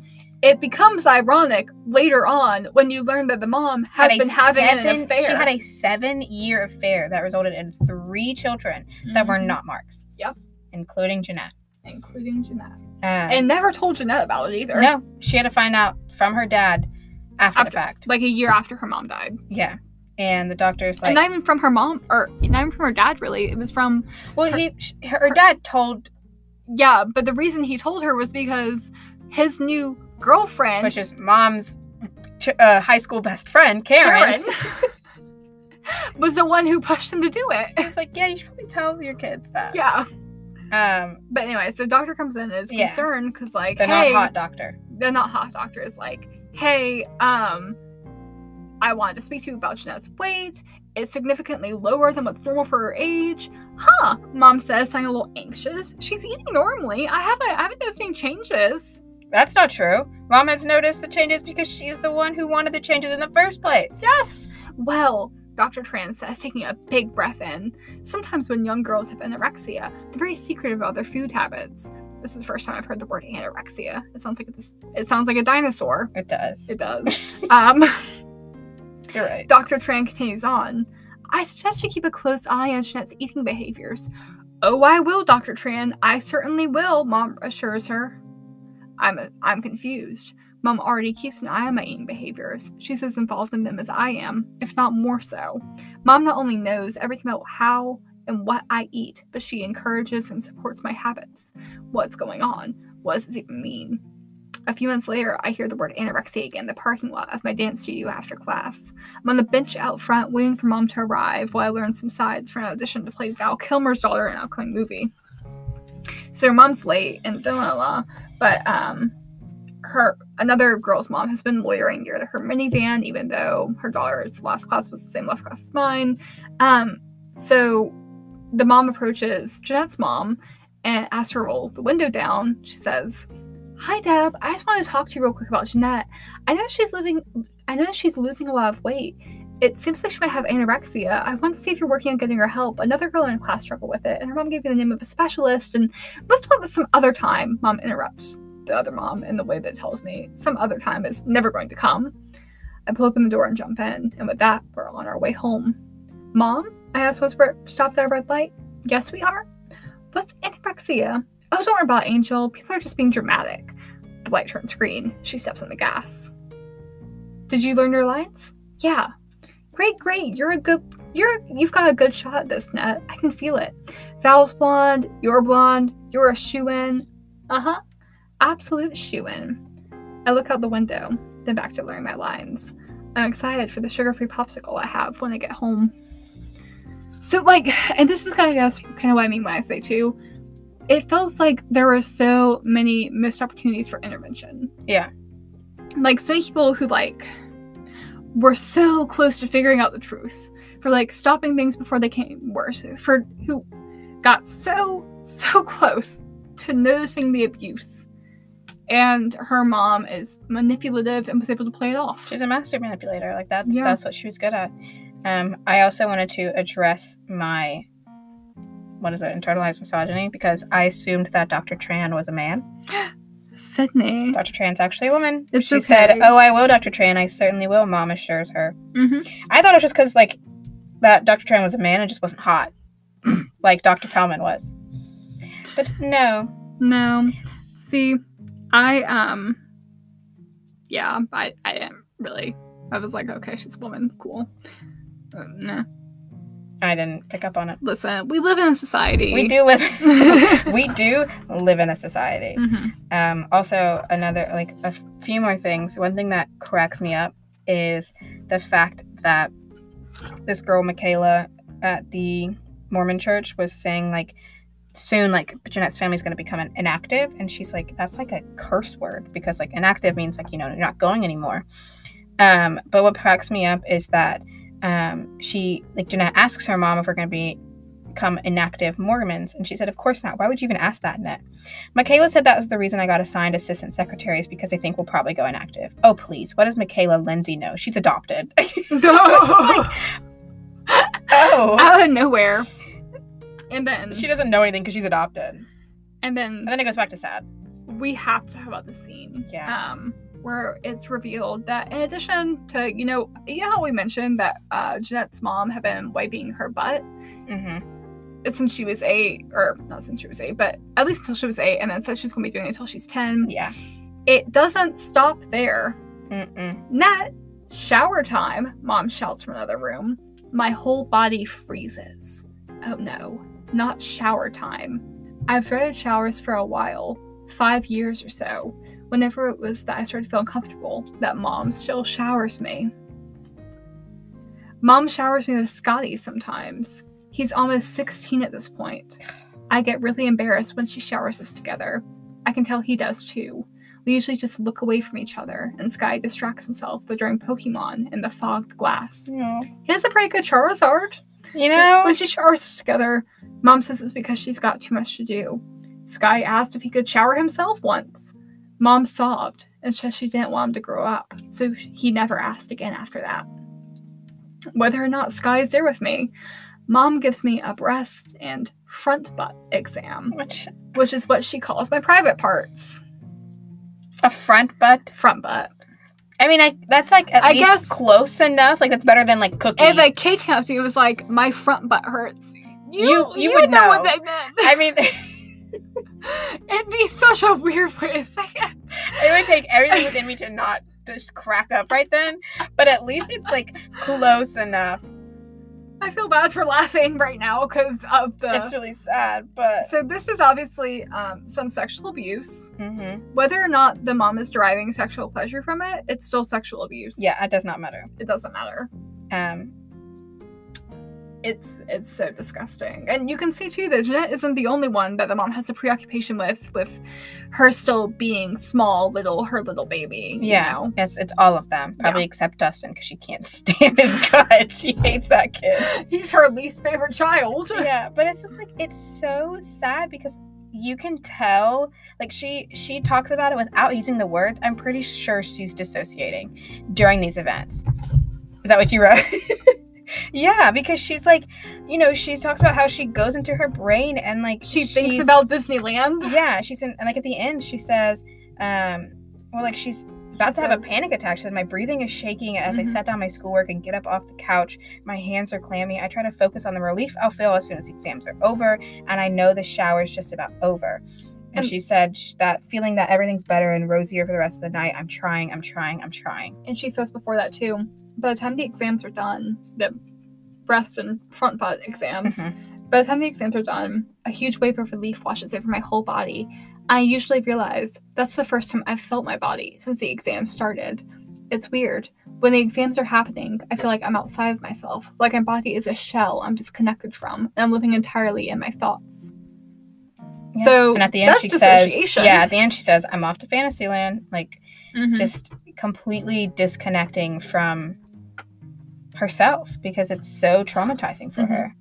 And this is kind of getting a little bit closer to the iCarly section, but like real quick too, I want to talk about the infantilization that her mom forces Jennette through. Mm. Um, like the fact that she is 14 and still her mom has her ride in the booster seat.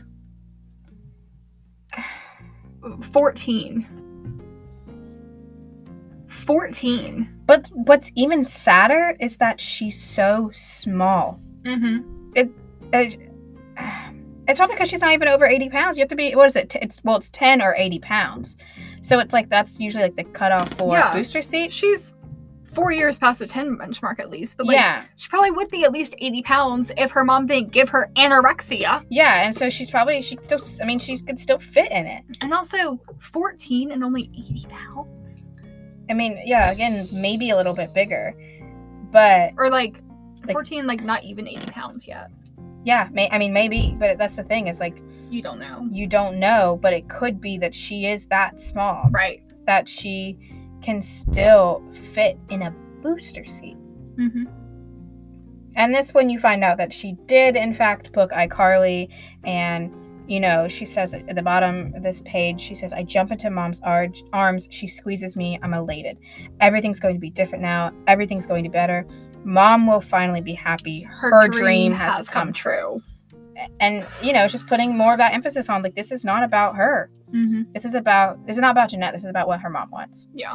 Fully, completely, undoubtedly. Mm-hmm. This is all for Deb. Yeah. And it's just sad. It's so sad. Um, it kind of gets Worse. worse. so sorry about that. Um, but we will get into her iCarly days in just a second. Woo! Woo!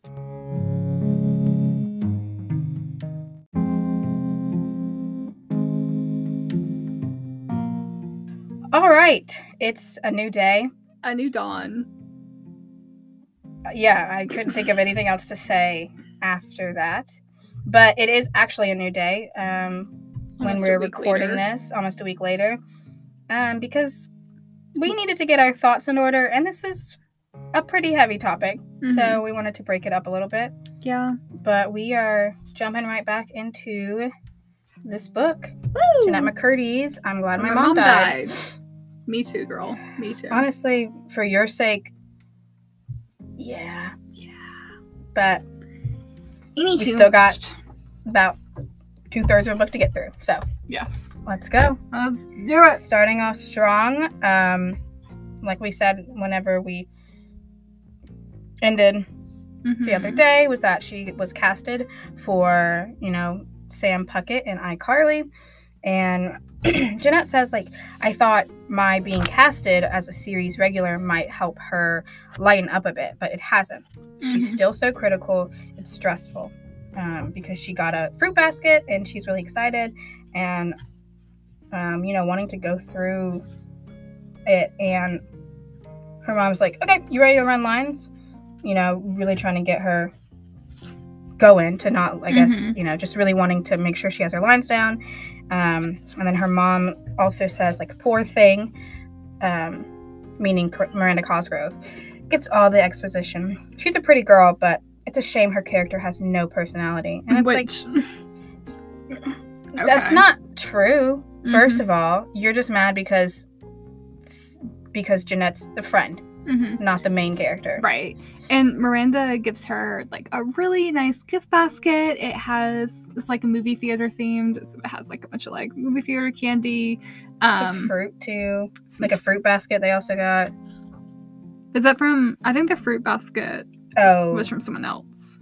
you're right. And then Miranda gives her the like movie theater basket. Yeah, yeah, yeah. sorry. And there's like also a hundred dollar gift card in there to ArcLight, which is a really fancy movie theater that they never go to, Mhm. uh, because mom said there was no chance in hell she was paying thirteen seventy five for a movie ticket. Which Honestly, I get it, relatable. but relatable, I don't care how surround their sound is. And it's pretty all around surround. It's it's pretty surrounded. Yeah, That sound that sound all around. all around. Um, yeah, so, you know, Jennette feels like she needs to repay Miranda back because she got like this really cool gift from her. And um, it's very stressful to do that because she has to go with her mom to do so because her mom doesn't allow her to like do, Do anything by, herself. including shower. Yeah. One of the Um, things that cracked me up um, was that when um, Sam, not Sam, when Jennette was able to meet Miranda Cosgrove for the first time, it said like she was leaning against a wall, sipping Coke from a glass bottle and texting on her sidekick. And she says, Whoa, Coke and a sidekick. This girl knows what's up. and I was like, wow, if this is not a timepiece, yes. is really showing what a- era this is. But it's like, man, she's got a glass bottle Coke hmm and a sidekick. Well, and like the line before that too, like up until a few months ago, I thought my rainbow bell bottoms from the children's place and my quiz books from Limited 2 were cool. But since meeting Miranda, my cool radar has shifted. Yeah, Do you remember Limited 2? I do remember Limited 2. I remember it. I remember like walking in there sometimes and like mom being like, we cannot buy anything from here. It's overpriced. And Yeah. being like, That Justice. yes. Oh my gosh. That and that I remember I had a shirt um and it was green and it had a no, it was orange and it had a monkey. Mhm. Remember that monkey? Oh, the like, I don't remember what his name is. like Bobby something? Yeah. Yeah. I was obsessed. I absolutely loved I remember one, but my mom hated that monkey too for some Oh. reason. no. I like wasn't it. super. I don't know why. She was like that monkey. It's trouble. I mean, he was kind of like trouble. Yeah. Being like I don't know, just being like a little like it's like cute, but it's like Mhm. bratty what they say. Yeah. And it's like, okay, like I get that you like this, but like I don't want you to follow Yeah. Exactly. what this what this stuff says. Yeah. Yeah. Yeah. Oh, yeah. Anyways, and so you know she's doing this, um, practicing for iCarly. You know, Mm-hmm. acting. You know, the thing that she hates so much, Mm-hmm. and um, it kind of takes a step um, forward, and it's showing her like having to try on bathing suits.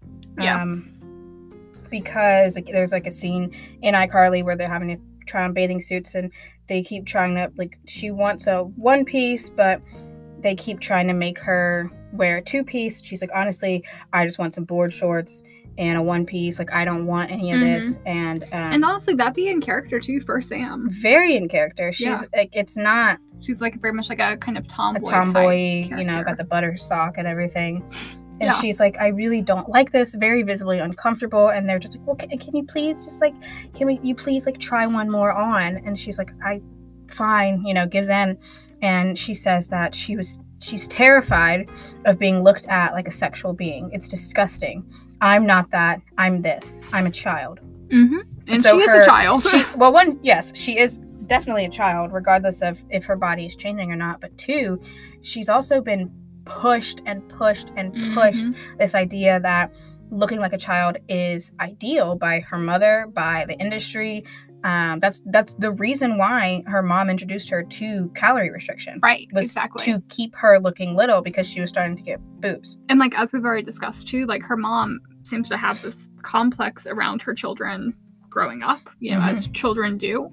Um, so, you know, even when Jennette's like trying to insert like some independence for herself, like even in like small ways, like wiping herself, you Yeah. know, like or like a really simple one was I don't know if we talked about it, but they went out to get ice cream and she Yeah. wanted to try a different flavor and her mom was like, "Wait, this isn't your favorite flavor anymore?" And she's like, "No," in her brain, but she tells her mom, she's like, "Just kidding, like let's get this, Yeah, you know, sugar-free coconut whatever right. ice cream." And she's not even able to even voice her opinion on something so simple. Because her mom will just like break down and be like, You're growing up. I can't believe it. And like it's very manipulative. And it's normal for parents to appreciate the stages of life that their kids are at and wanting them, yeah. you know, wanting, wishing that that stage was longer. You know, Mhm. a lot of people like that's why I think a lot of people want to have multiple kids because they, that infant stage is so short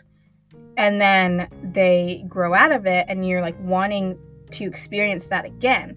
That's completely normal. Right. This is not at all what's This- happening. It's This outside is- the realm of normality. Yeah, this is Jennette's mom getting upset when her 16 year old son says, Hey, I don't want to shower with my sister anymore. And she's like, Oh, you're growing up exactly. and blah, blah, blah. And he like never brought it up again. right, exactly. It's it's a very different concept and also, like I said, very manipulative.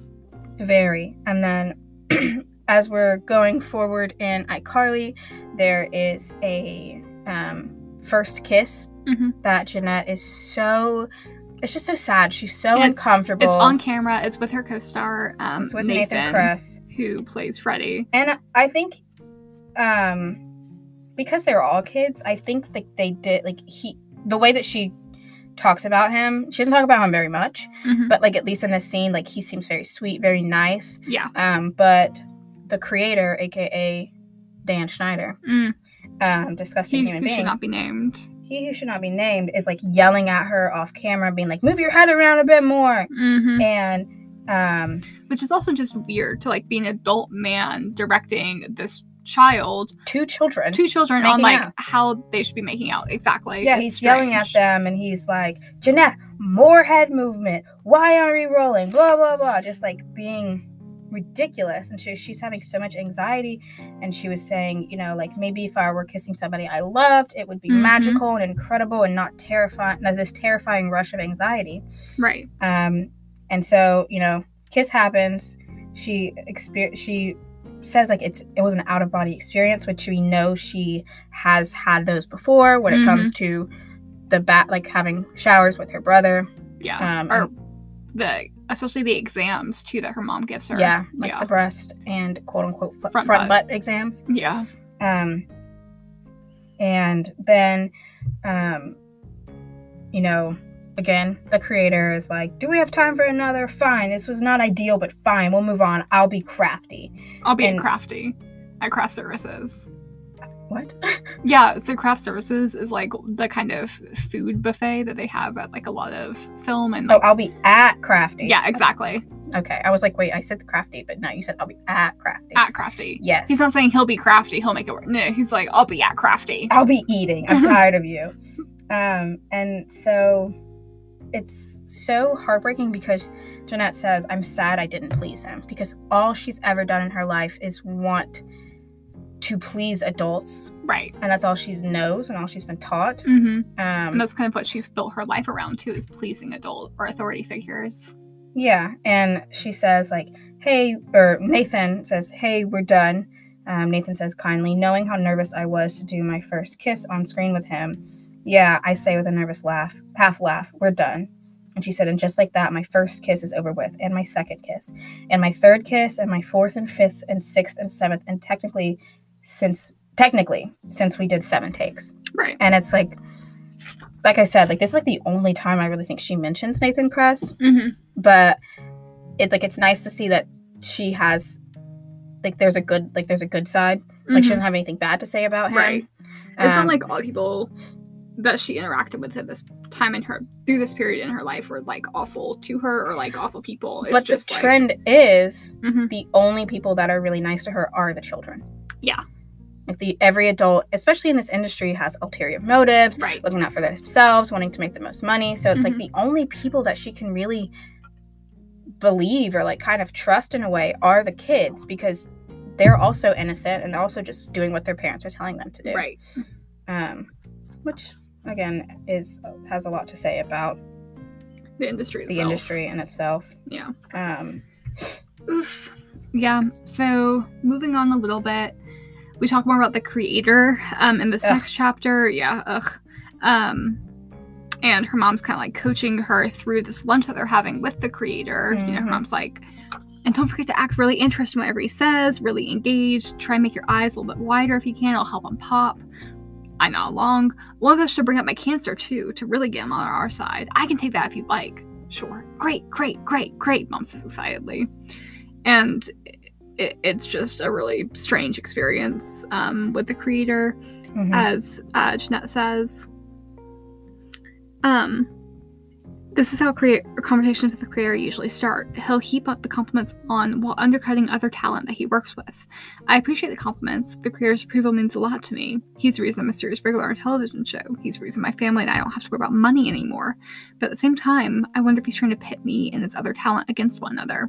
I wonder if he says the same sorts of things to each of his talent so that we can stay in line and think we're in his good favor. I wonder this because now that we've worked on an entire season of television together, I've had plenty of time to get familiar with the creator's ways, to understand him. I feel like the creator has two distinct sto- two distinct sides. One is generous and over the top complimentary. He can make anyone feel like the most important person in the world. I've seen him do this when he made the entire crew give our production designer a five minute standing ovation for the jail set he built in two days, or when he gave a speech thanking our stunt coordinator. The coordinator cried with gratitude. The creator knows how to make someone feel important. The other side is mean spirited, controlling, and terrifying. The creator can tear you down and humiliate you. I've seen him do this when he fired a six year old on the spot for messing up a few lines on a rehearsal day, and when a boom operator accidentally dropped the boom into a shot, and the creator stomped over to him and screamed in his face that he was responsible for, mu- for ruining a magical take, and he hoped that he would regret it. He would regret it for the rest of his life. I've seen the creator make grown men and women cry with his insults and, de- and degradation. He'll call people idiots, buffoons, stupid, dumb, sloppy, careless, the R word, and spineless. The creator knows how to make someone feel worthless. and this isn't Which, what a portrayal. yeah this isn't really out of con like out of the ordinary for Mhm. jennette because she has spent her whole life learning how to read people And she kind of states that Yeah. um, too. With in the next paragraph, she says, "I feel similarly around the creator as I feel around mom, on edge, desperate to please, terrified of stepping out of line. Put both of them together in the same room, and I'm overwhelmed."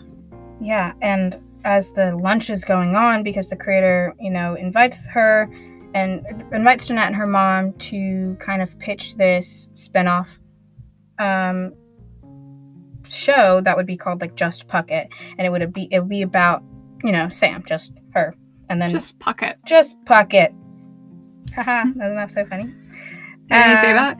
Isn't that such a fun name for your own show? yes Yeah. yes it is it's a very fun name mom chimes in shut up he wasn't talking to you Um, but anyways ain't your own show. no It's Star's own show. God. but like there's there it's pretty much just like mom and the creator talking back and forth. Not even that sam i mean sam jeez. Not even that jennette. I'm sure she would love that if she listened to this podcast. i'm so sorry jennette if you ever listen to this i apologize. Um not that jennette doesn't want to talk which she also doesn't but that she can't get a word in. Right. it's like you know creators like oh i invited you and both to lunch and i want to know how do you feel like you know how does it feel being famous? And mom says she loves it mom answers for me absolutely loves it. And the fans adore her too. They almost always say she's their favorite character. Um, all right good the creator says because you're going to have a lot more of it. And then you know drops that he wants to give her her own show. And then um, then the creator says like um, but if you keep doing what you're doing and listen to me take my advice and let me guide you i promise i'll give you your own show oh thank you mom says tears welling in her eyes my baby deserves it my baby deserves it Mom looks over at me and nods, urging me to smile with teeth. So I do. Even though I'm concerned, the creator was very clear that his offer had a contingent. Me listening to him, taking his advice, and letting him guide me. And even though a part of me appreciates the creator, a part of me is scared of him, and the idea that I'll have to do everything he wants is intimidating to me. Why don't you seem happier? You're getting your own show, Mom says on our drive home. I am happy, I lie. Very happy. Good, Mom says as she glances at me in the rearview mirror, because you should be. Everybody, everyone wants what you have. No, No. no, they don't. No. I would hate to be famous. That sounds awful. You have no privacy. Your whole life is on display. Mm-hmm. And for what? For, for what? For money. Money is nice, but not not Mhm. not I'm not willing to give up every part of my life for this. Right. Um and then as it goes on, you know, Jennette is starting to realize like you, as her fame grows, especially. yeah, Like, she and her mom like she's like she's not hasn't fully come to terms with like her mom as like a figure in her life but she is realizing like i am so tired of this life like i didn't want this life my mom did um, she says, the yeah. kind of fame I have now is causing me a level of stress that I did not know was possible. I know everybody wants it, and everybody tells me how lucky I am to have it, but I hate it. I feel constantly on edge whenever I leave the house to go anywhere. I'm worried that strangers will come up to me, and I get very anxious when interacting with strangers. They'll shout things at me like, Sam, where's your fried chicken? Or, can you hit me with your butter sock? A butter sock is a prop my character frequently uses, and exactly what it sounds like a sock filled with butter mhm. my character carries around to beat people up with. Whenever someone shouts at me about chicken or socks, I'll laugh like it's a good one, even though it's not a good one. I've heard this good one thousands of times. It was a Mhm. bad one from the get go, but it only morphs into a worse one with each time I hear it. I'm shocked by how many people think they're original and say the same thing. And then she continues I'm so unimpressed by people, even irritated by them, at times, even disgusted by them. I don't know exactly when this happened, but I know it's a relatively recent switch. I know fame has something to do with it. I'm tired of people approaching me like they own me, like I owe them something. I didn't choose this life. Mom did.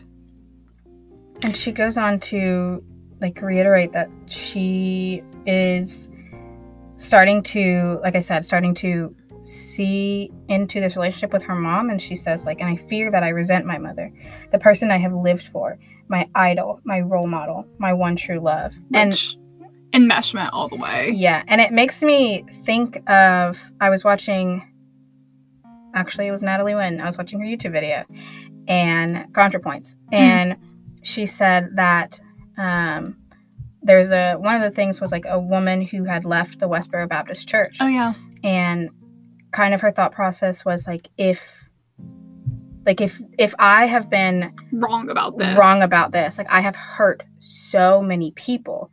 And it's like, you know, she Jennette is saying that like this is the person I have lived for. Like I've been I've been like living my whole life for this one person. Right. And it's kind of getting to that point of where she's realizing, what if I was wrong? Yeah. Um and it sucks because like she has been through so much and she's still a child and she's still growing. hmm And so it's like she is unable to get away from her mom to even kind of think about like, you know, what if I was wrong? She doesn't have any way to get out from underneath her grip right now to be like maybe like maybe my mom isn't everything I thought she was. Yeah, and like um on the next page too, you know, after she's detailing like um you know this these interactions with her fans and like how her mom doesn't seem to actually be looking out for Jennette's feelings for her interests Mm-mm. during these interactions, you know, just actively encouraging the fans to do whatever they want with her. Um you know, she says, you know, fame has put a wedge between mom and me that I didn't think was possible. She wanted this, and I wanted her to have it. I wanted her to be happy. Now that I have it, I realize that she's happy and I'm not. Her happiness came at the cost of mine. I feel robbed and exploited. Sometimes I look at her and I just hate her. And I, and I hate myself for feeling that. I tell myself I'm ungrateful. I'm worthless without her. She's everything to me. Then I swallow the feeling I wish I hadn't had. Tell her, I love you so much, Nani Mommy. And I move on, pretending that never happened. I've pretended for my job for so long and for my mom for so long. But now I start I'm starting to think that I'm pretending for myself too. which, jeez. Yeah. Yeah. Um, and um, we talk about, or we have talked about, like this kind of um, victim mentality that her mom has, and that she is super violent. Mm-hmm. Um, and so one of the examples, or one of the things that she says is like, you know, they've stopped going to church. And Mhm. back a while, she was like, Michaela, she's adopted. She doesn't know anything. We're not going to be, you know, we're, we're not going to stop coming to church. Right. What, Um, there was a word for it too. Yeah, I can't remember I can right remember. now. Like Um, lapsed, basically. Yeah, and um, inactive Yeah. was the word. And she says, like, I find it strange that we've stopped going to church since my career has taken off and mom's health has normalized. I tried to broach the subject gently one night when we were driving home from work, but mom started screaming and saying she was losing control of the steering wheel and that I was causing her tremendous stress that was putting both of us in danger. So I quickly learned to never bring that subject up again. Which, what the hell? I. I don't know, but with her mom, hmm you know, showing her, she says, like, maybe people go to church because they want things from God. And they keep going while they're wishing and yearning and longing for those things. But then maybe once they get those things, they realize they don't need church anymore. Who needs God when you've got a clear when you got clear mammograms and a series regular role on Nickelodeon? And so it's like she in the beginning, you know, she comes when she's like really young, she's like, Do we only go to church because we need something? And her mom's like, Oh no, that's not it. And then Yeah, doesn't really know how to answer the question because Jennette has very bluntly stated exactly what's going on. Yeah. Um, and then, you know, she's like, isn't going to bring it back up to her mom because her mom's hysterical for Mhm. no reason. But is like coming to that conclusion, like, yeah, like this is what I've been taught. Like, this is what my mom has shown me that, you know, when life's good, we don't go to church. But when life's bad, that's when we go. Um, and I feel like she doesn't have a firm foundation in anything. Jennette has never been given like structure and like stability. She's Mhm. only been given, you know, fast and loose rules. Um, and the only ones that have been strict are like the calorie restriction, and that's it. So, kind of sad, very sad. But um, we move on, we press on. Nevertheless, we endure. Nevertheless, we persist. Um, uh, okay, I have to talk about this. Oh, and do you want to talk about the period real fast? Oh, yes. Okay. Go for it.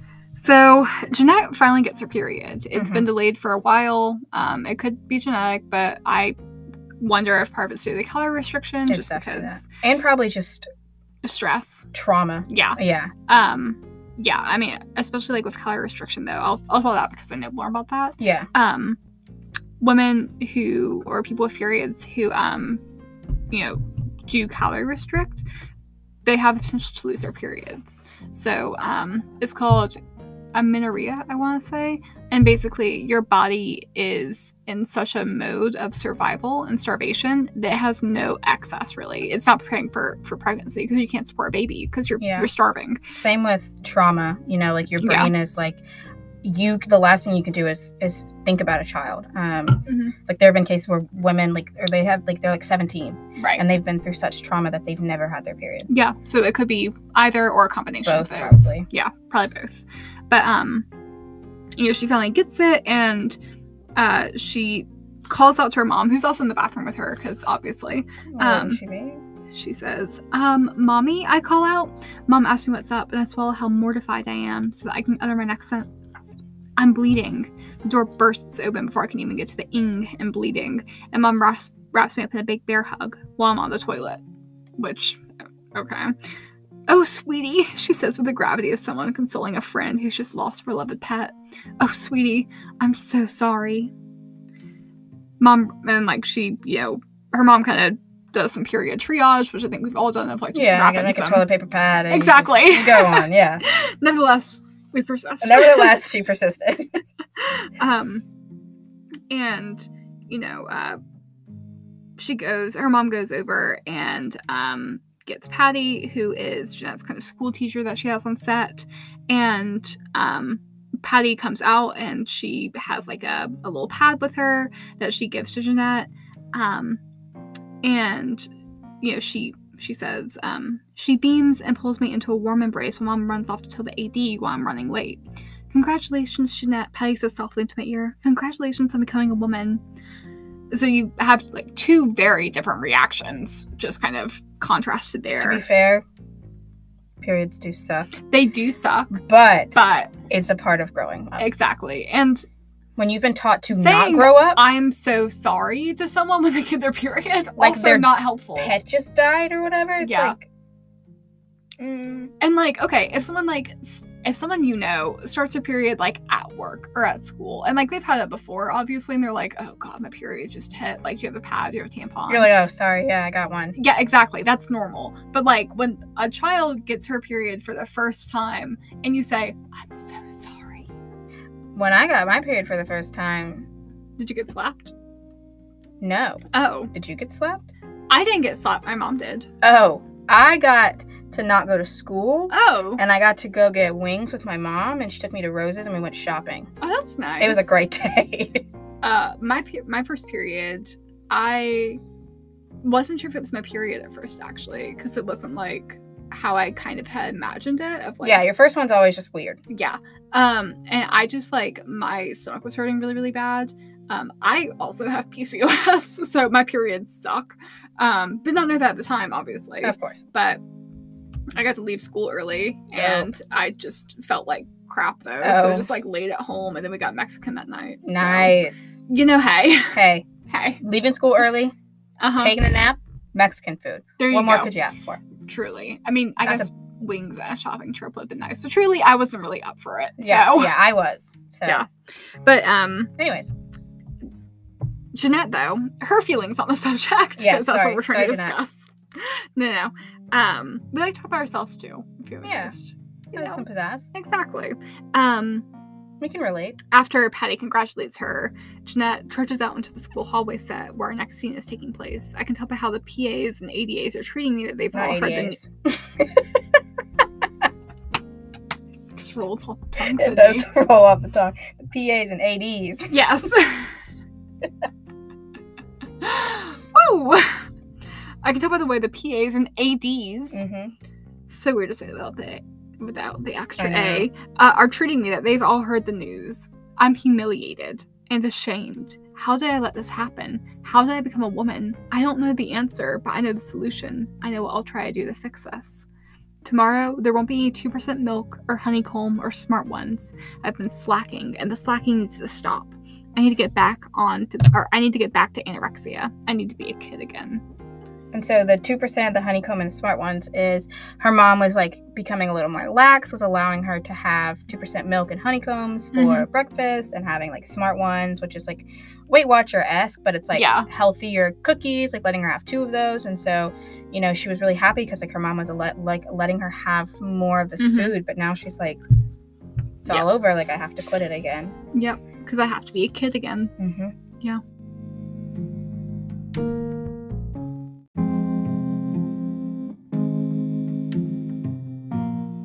So now we're back to the creator being a disgusting pervert, Um, child so- molester, nasty guy. The creator being the creator. The creator being what he is and known for. Yeah. Um. So he says, "Come on, take a sip. No thanks. Come on. I've never had alcohol before, and I'm only 18. Couldn't I get in trouble? No one's looking, Janetta. You're fine. Janetter.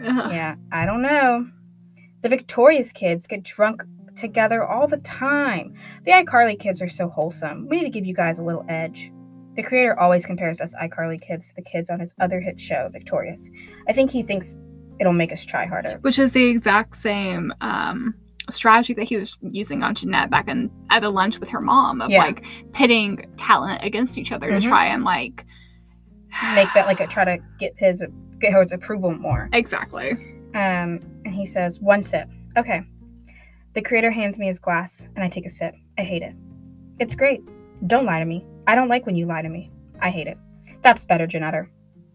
The creator laughs. I've done well. I've pleased him. Mission accomplished.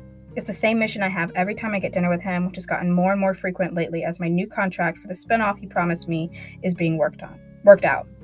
And it's just like that's just Mm-hmm. it's one thing if this is like you're at your house, it's like a family get together, and your parents like, here, try a sip of wine or something. Mhm. Like this is obviously a, This is a strange man. a strange man with a very very powerful, Yeah. a very big like um With so complex. much what is that power. say? Hmm? Not a complex. He does have a god complex. Um power differential. yeah, like a power dynamics what I was trying to say. Like yeah. um you have so much power over her. Right. Um he he can make or break her. Exactly. So she doesn't really have a choice in terms of deciding what she does or doesn't want to do, or what she does and doesn't feel comfortable with, because ultimately, her main goal in this scenario, and I'm sure that he's aware of this too, is to please him, Mm-hmm. which again, I'm sure he's aware of. Yeah, and then it goes on to say, you know, a little bit later, "You're cold," he says, concerned. I don't think that's why I got the goosebumps, but I agree. Oh, sorry, right before that, he reaches out and places his hand on my knee. I get Ugh. goosebumps. She said, I don't think that's why I got the goosebumps, but I agree. It's always best to agree with the creator. Here, take my jacket. He takes his coat off and drapes it around me. He pats my shoulders, and then the pat turns into a massage. Oof, you're so tense. Yeah. Anyway, what was I saying? He said he asks while he keeps massaging me. My shoulders do have a lot of knots in them, but I don't want the creator to be the one rubbing them out. I want to say something, to tell him to stop, but I'm so scared of offending him. Oh right, he says, remembering the train his train of thought without my help. Every kid out there would kill for an opportunity like the one you've got. You're very lucky, Janetta. I know, I say while he keeps rubbing me. I do. And I do. I do know. I'm so lucky. And No, you're a victim. you're a victim. And also, I mean, uh, real quick, I do want to talk about um, trauma responses. Yes. Specifically, uh, fight and flight. Most people know those, but there's also freeze and fawn. Um, freeze is when you just kind of freeze up, maybe you dissociate, you just kind of just let what's happening happening, right? Mhm. And we see freeze and fawn a lot um, in sexual assault cases. Yeah. So, you know, it's very, very rare that a um, survivor of a sexual assault is going to react in a fight or flight manner, right? That they're going to try and either fight their assailant off or they're going to try and run away from it. Typically, part of that is because in sexual assault cases, you don't really have the option of running, really. Mhm. And also, typically your assailant is larger than you are, so fight isn't really an option either. So then your brain goes into freeze. Or what's also very common, especially in victims of complex abuse, like Jennette is, and those with CP- CPTSD, is fawn. And fawn is basically an appeasement trauma response, Mhm. trauma response, where the survivor, the victim, they they just kind of go along with what the person wants in the hopes that doing so will keep them safe. Mhm. And Jennette has already been conditioned to have that sort of trauma response by Yeah. her mother, by her upbringing, right? So, um, even though, you know, what we're kind of seeing taking place is, I would say, an assault. Yeah. Um, yeah, obviously, it's not like a, a rape, but it is, you know, a sexual assault. Yeah. Um, At, at its core, yeah. yeah, and your brain reacts to it. Regardless, your brain is going to react the same to that. Your sympathetic nervous system is going to react the same. hmm Um, so I think what we're seeing here is also very much a fawn response. Yeah. Yeah. Um, and so, as you know, her the book progresses, she meets this guy named Joe, who is Joe. like 35 and has a Mhm. girlfriend, but is like getting kind of touchy feely with um, Jennette. And doesn't Joe also work on set? He does. He is Yep. a coworker. Um, he's a yeah, he's a crew member. Um, Oh, yes. real quick. Um, so I, I Mhm. think we skipped over where um, the mom's cancer comes back. It yes, it does. Um, she goes to Nashville to kind of work on um, her music career, Country music country career. music career, and her mom is you know c- comes with her, and she is kind of like sort of hinting at um, you know her cancer coming back, and so of course Mhm. Jennette is a trained pro to Right. um, to be able to look into what her mom is actually saying rather than what her mom is portraying. Right. Um, and so she The connotation behind her mom's words. yeah, and Yeah. so she tells, um, like she's singing and her mom is crying, and she says, "How come you're crying, mommy?" I asked her as tears spill out of her eyes. Um, you just sound so beautiful, she says, but I know she's lying. Mom's, I think you did well, joy is not at all a tearful joy. It's more of an exhilarated, amped up kind of joy. This here, whatever I'm witnessing right now, is something more, something deeper. Um, and so she's like asking, and she's like, Mommy, you know, trailing off. And her mom says, There's so much power in your voice. The chorus is really just wow. And she says, Mommy, again, getting louder. And then when you get back to the into the verse and you go into go to your low register, I love your, low lower register. Mom says through tears. It's kind of got a sultry thing. Mommy, do you have cancer again? I feel the color drain from my face right after I ask it. Uh, Mom just looks as shocked as I do. Her tears stop. What? No, she tries to laugh it off. Why would you think that? Um, and she says, I saw your email to Marcus where you said your cancer came back. Um, Mom looks down and the, t- her, the tears return, no different from the ones a half a minute ago. My heart feels heavy as I watch her little body shake and heave with sadness. I get up from my seat at the desk and sit next to her on the edge of the bed. I hug her. She feels so small in my arms. I don't want to miss your tour, she sobs, sounding like she really means it. I'm baffled. How could she care about that stupid tour right now? I'm not going to go on the tour, I say like it's an obvious decision, obvious of a decision as it feels to me. Mom breaks away from our hug and lifts her head as her sadness switches to anger. Net, you have to go on this tour. Don't talk crazy like that, okay? You scare me when you talk like that. You have to go on this tour. No matter what, all right? You're gonna be a country music star. Okay.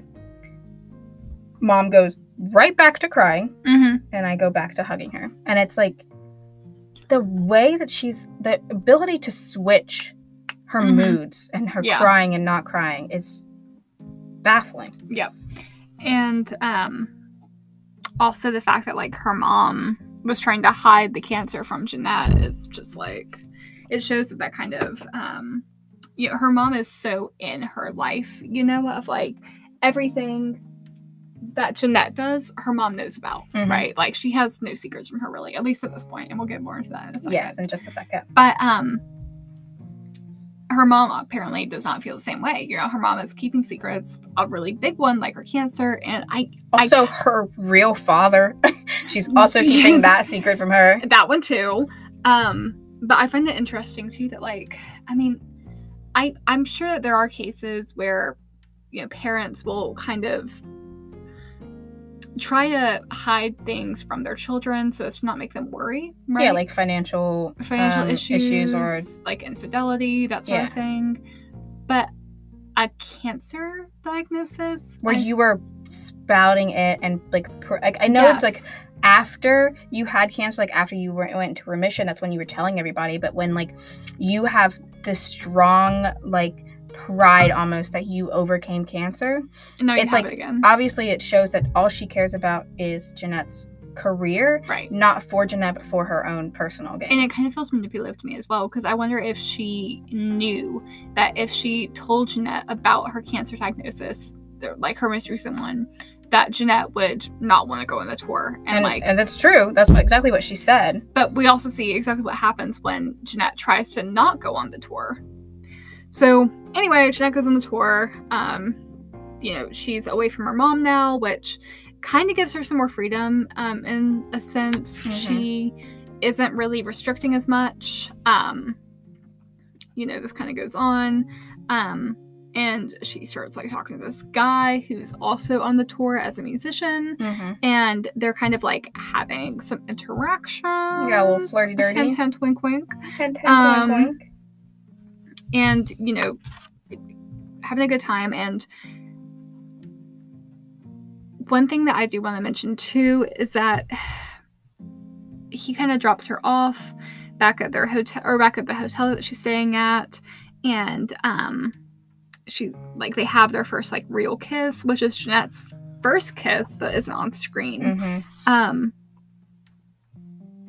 and she, you know, sing on the couch after this, and it says, I pull out my phone to text him, but just as I'm about to, but just as I'm about to, there's an odd pulse in my vagina. It feels warm.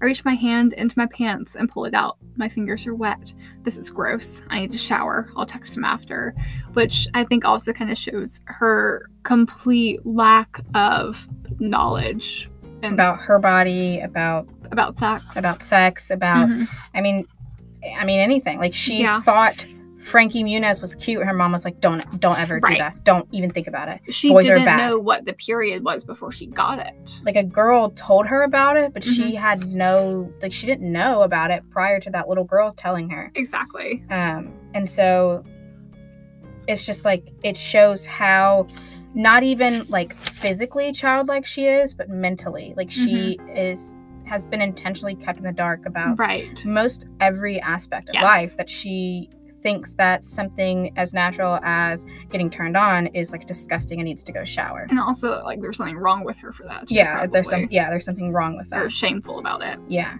Um Um, so anyway, she goes back from the tour and Jennette's about to go get her first apartment. Woo! And it's a really big deal because, you know, she's finally moving away from her mom, which thank the good Lord, right? We'd love to see it. we do love to see it. Um, and you know, she her mom obviously doesn't have uh quite the same reaction. Mm-mm, So her is mom says, upset. I can't believe my baby girl is moving away, mom says, in a way that's different from how grandma would say it. Grandma would be weeping and saying it loud enough for her neighbors to hear. Mom says it quietly and can hardly make eye contact. Unlike her bill extension calls with Sprint PCS, this is not for show. I appreciate the ways in which mom is different from her mother.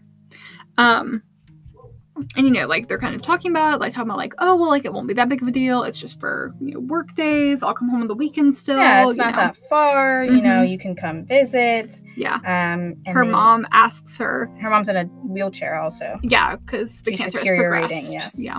Um, and her mom says, uh, "I'm hardly gonna see my baby. Who's gonna keep your eating on track? Who's gonna shampoo your hair?" Well, I did it on tour. Jennette says. Yeah, but I saw the pictures. It looked greasy. She sniffles. Just Yeah. So, um, you know, they all pile up into the van or whatever, and they go to her new apartment, and they're like bringing Mhm. everything in and kind of getting set up. Which um, she says that we pull up to the Burbank complex a little over an hour later. The complex is okay. It wouldn't have been my first choice, but it makes sense logistically. My new managers, I switched during season three of iCarly, arranged for Nickelodeon to pay for my lodging here and for a production assistant to take me to and from work.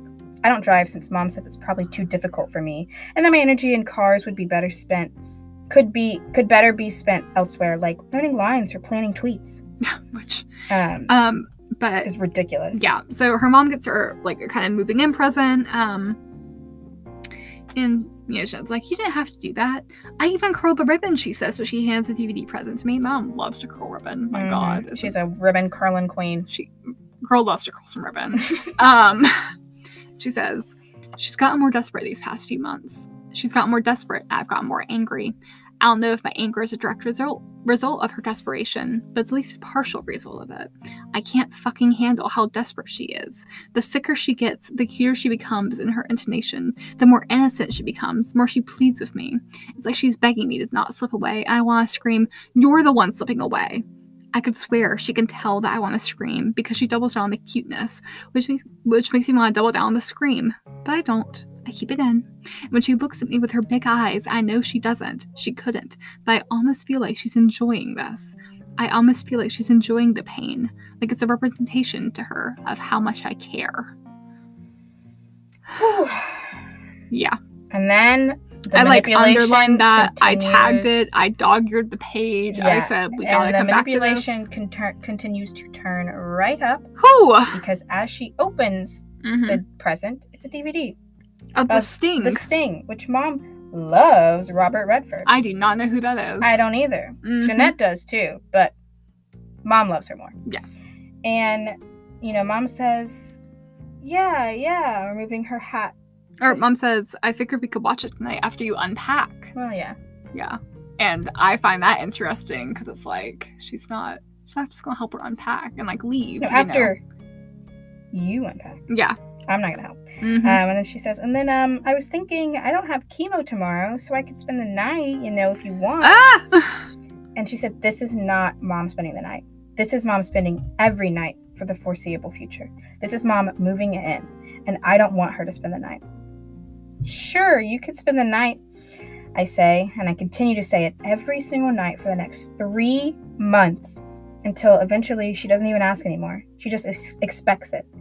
This is not my first ever solo apartment. This is our apartment. We are roommates. And it's like you could like she obviously she just feels so trapped and unable to say no.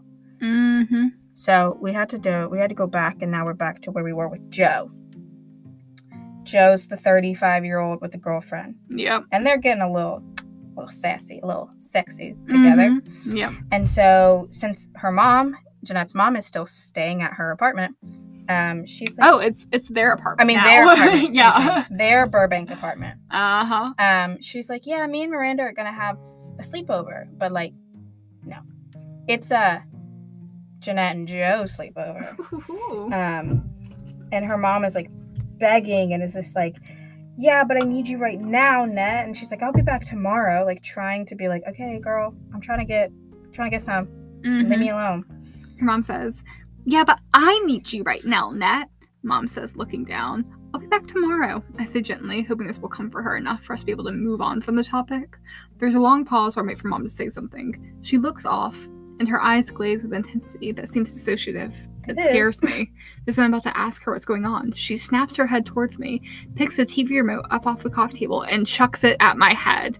I duck aside to avoid it. You're lying to me, you liar, Mom says, spitting as her face contorts. I'm gonna find out what's going on. Mark my words, you filthy little lying whore.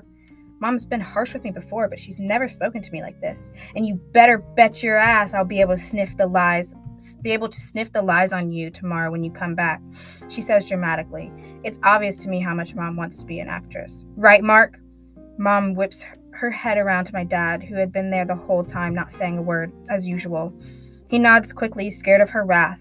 Fed up, I grab my backpack and start to head out. I'm gonna figure out what you're up to, you, you liar. Mom screams. My nervous system jolts, but I pretend to ignore her. I head out the front door, letting it slam shut behind me. So when I first read that line, like right mark, I was like, is her mom hallucinating? Because like Jennette had just fixed her like quote unquote dinner. It's just steamed veggies, but like whatever. Yeah. And like they're having this whole conversation, and I'm like, And never mentions him. and I'm like, Mark's here. I was very confused as well when I first read that. But that's because he was yeah. so quiet. It didn't matter. I mean, yeah. Um, which then, you know, Joe breaks up with his girlfriend of like five years uh huh. for an 18 year old. And as they, and he's drunk driving to this hotel. Yeah. And while they're together, he's like, What have I done? What have I done? He sobs. Joe's having a breakdown. We were car. together for five years. Five years. We just moved in together. We were gonna get married. Then why'd you fucking 18 or what? Mm, sorry, they haven't fucked. Why are you trying to get with an 18 year old? Why are you pursuing an 18 year old? Why are you yeah, pursuing an like, 18 year old? And Exactly. she's like, I thought you wanted this. I say, looking for reassurance. You won't even have sex with me. He wails. Okay. So Mm, just don't go after an 18 year old and stay with your soon you you it was gonna be your soon to be fiance. also, you made that decision. Mm-hmm. Also, just because you're in a relationship with someone does not mean that they are entitled in any way to have sex with you. And he's still trying to coerce her, and he's she's Exactly. like, "I'm sorry, I'm just not ready." I tell him with a finality that makes me proud. Well, can you at least give me, or could you give me a blowjob at least? Joe lifts his Coercion head is off not the consent. bed like a hopeful, needy puppy. And she's like, I don't know what that is. I don't know what to do. And she was like, I can make out. I offer. I don't want to make out. I'm 32 years old. Excuse me, 32, not 35. It's not that much better. And then he says, You're too young for me. This is never going to work. After you broke up with your girlfriend, Exactly. now you come to this realization. And oh, she says, "Okay, okay, I'll do it." I say immediately, disappointed myself, because here's the thing too: coercion is not consent. Mm-mm. Um, Joe lies back down sprawls out lazily like he's about to be over like he's already over the idea, but might as well go forward with it since we're both here. He unzips his pants and pulls out his penis. I look at it for a long time.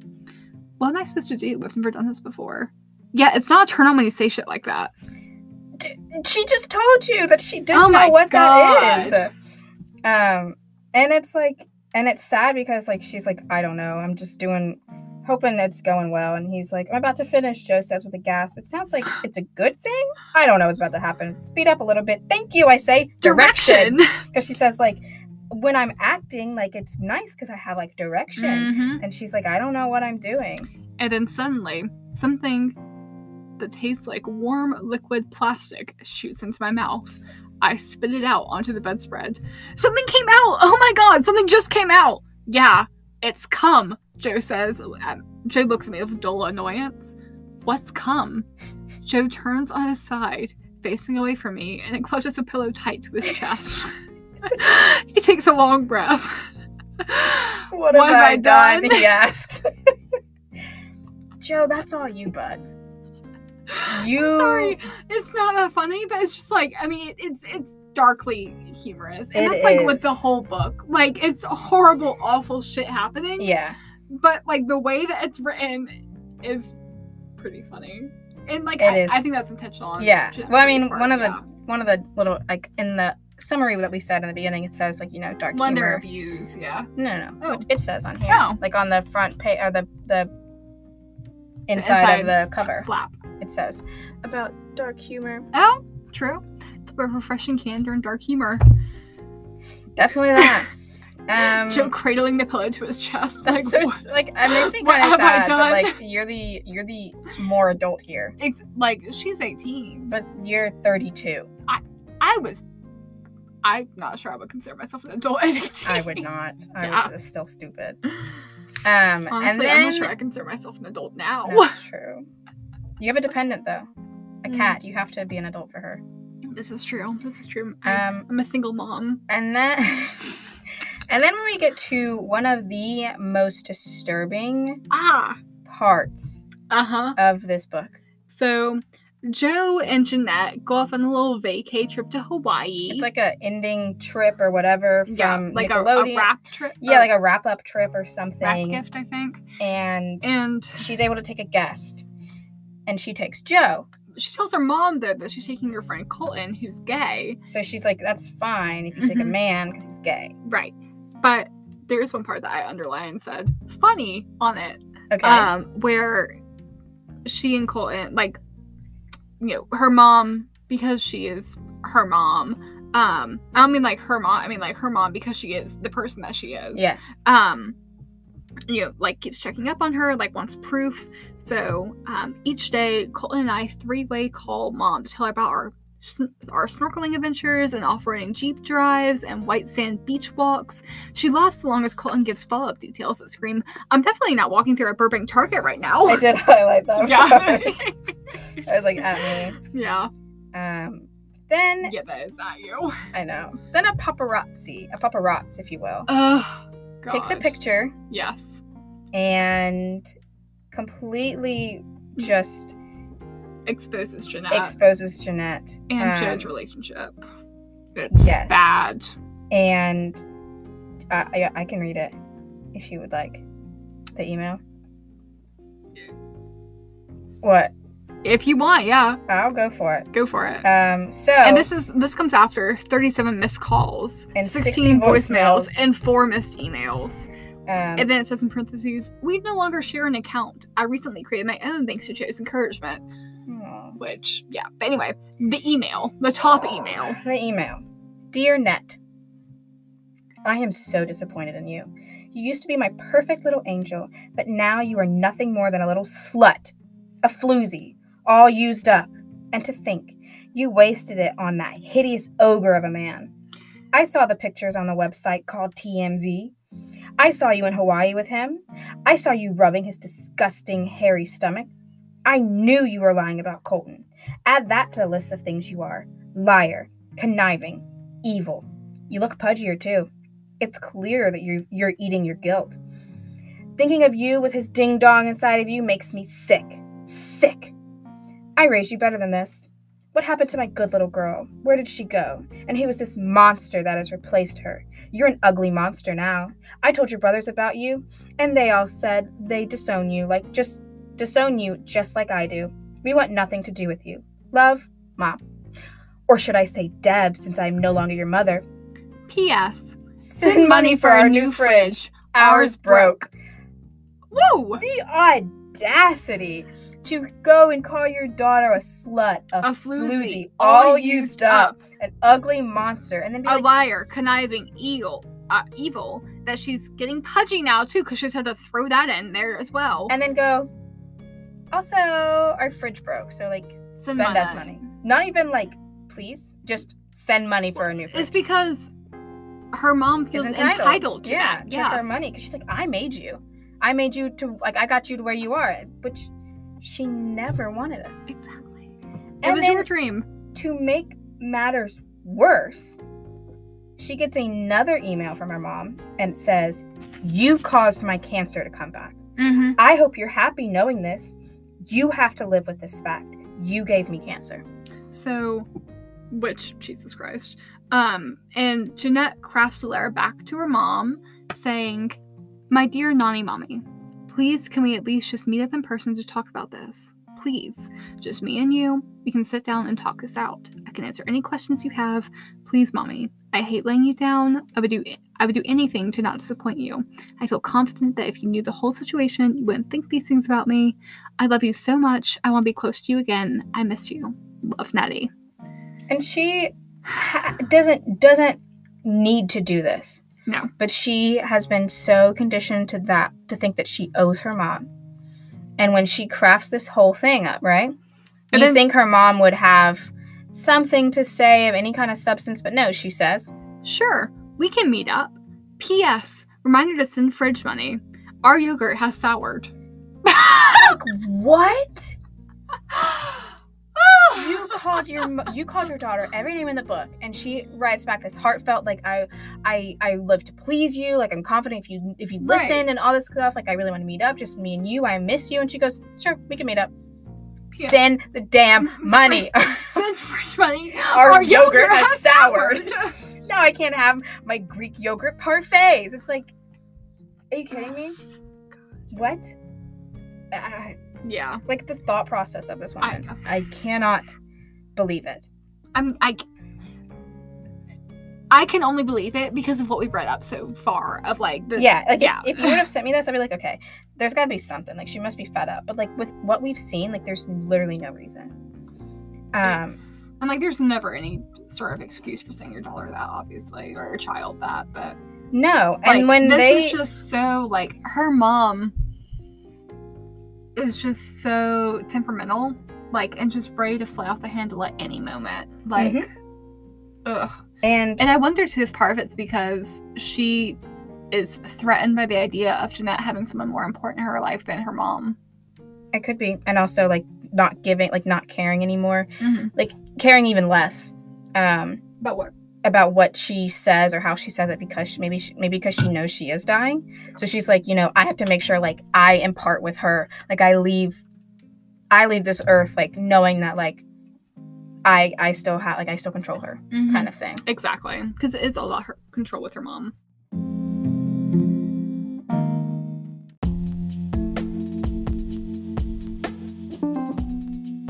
So then after this, um, you know, they meet up and they're going back to the motions of like mom eating steamed broccoli and she's eating steamed cabbage to go back into their like calorie restriction together. And she's like, when is she gonna bring it up? Like she it's like she was so outspoken and so angry about it, but they never Mhm. talked about it. And then her mom asks her to sing Wind Beneath My Wings at her funeral. And she said, Mom's cancer mom's cancer falls under the category of things that we pretend don't exist because they're uncomfortable to talk about. Mom asking this question is a breach of our unspoken rule. Mhm. I don't know how to process this or how to proceed. Um, and her mom is like giving her like pointers on how to sing a song for her funeral for her funeral yeah and is like insisting that she sings it in Panda Express, Yeah. Like out loud for everyone to hear.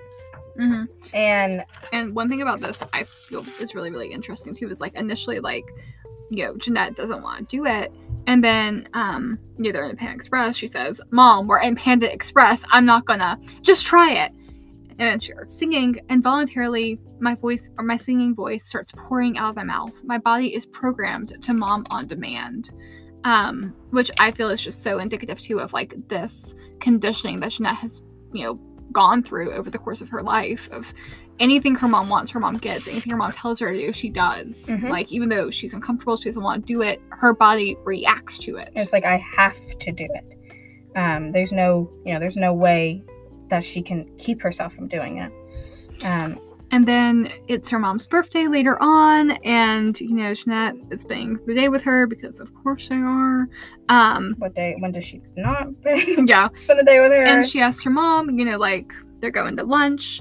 Um, their grandpa's driving them, so she asked her mom, like, "Where do you want to go?" I ask. Please don't say it. Please don't say it. Please don't. Wendy's? Mom's just innocently. Sure, I say through a tight smile. There's nothing inherently wrong with Wendy's. In fact, I go so far as to say there are several things inherently right with it. We've all tried the frosty. do love a good frosty God, I love a good frosty. with the fries. Oh yes, mm, the sweet and the salty. Mm. Mhm. My ten- my tenseness isn't coming from Wendy's.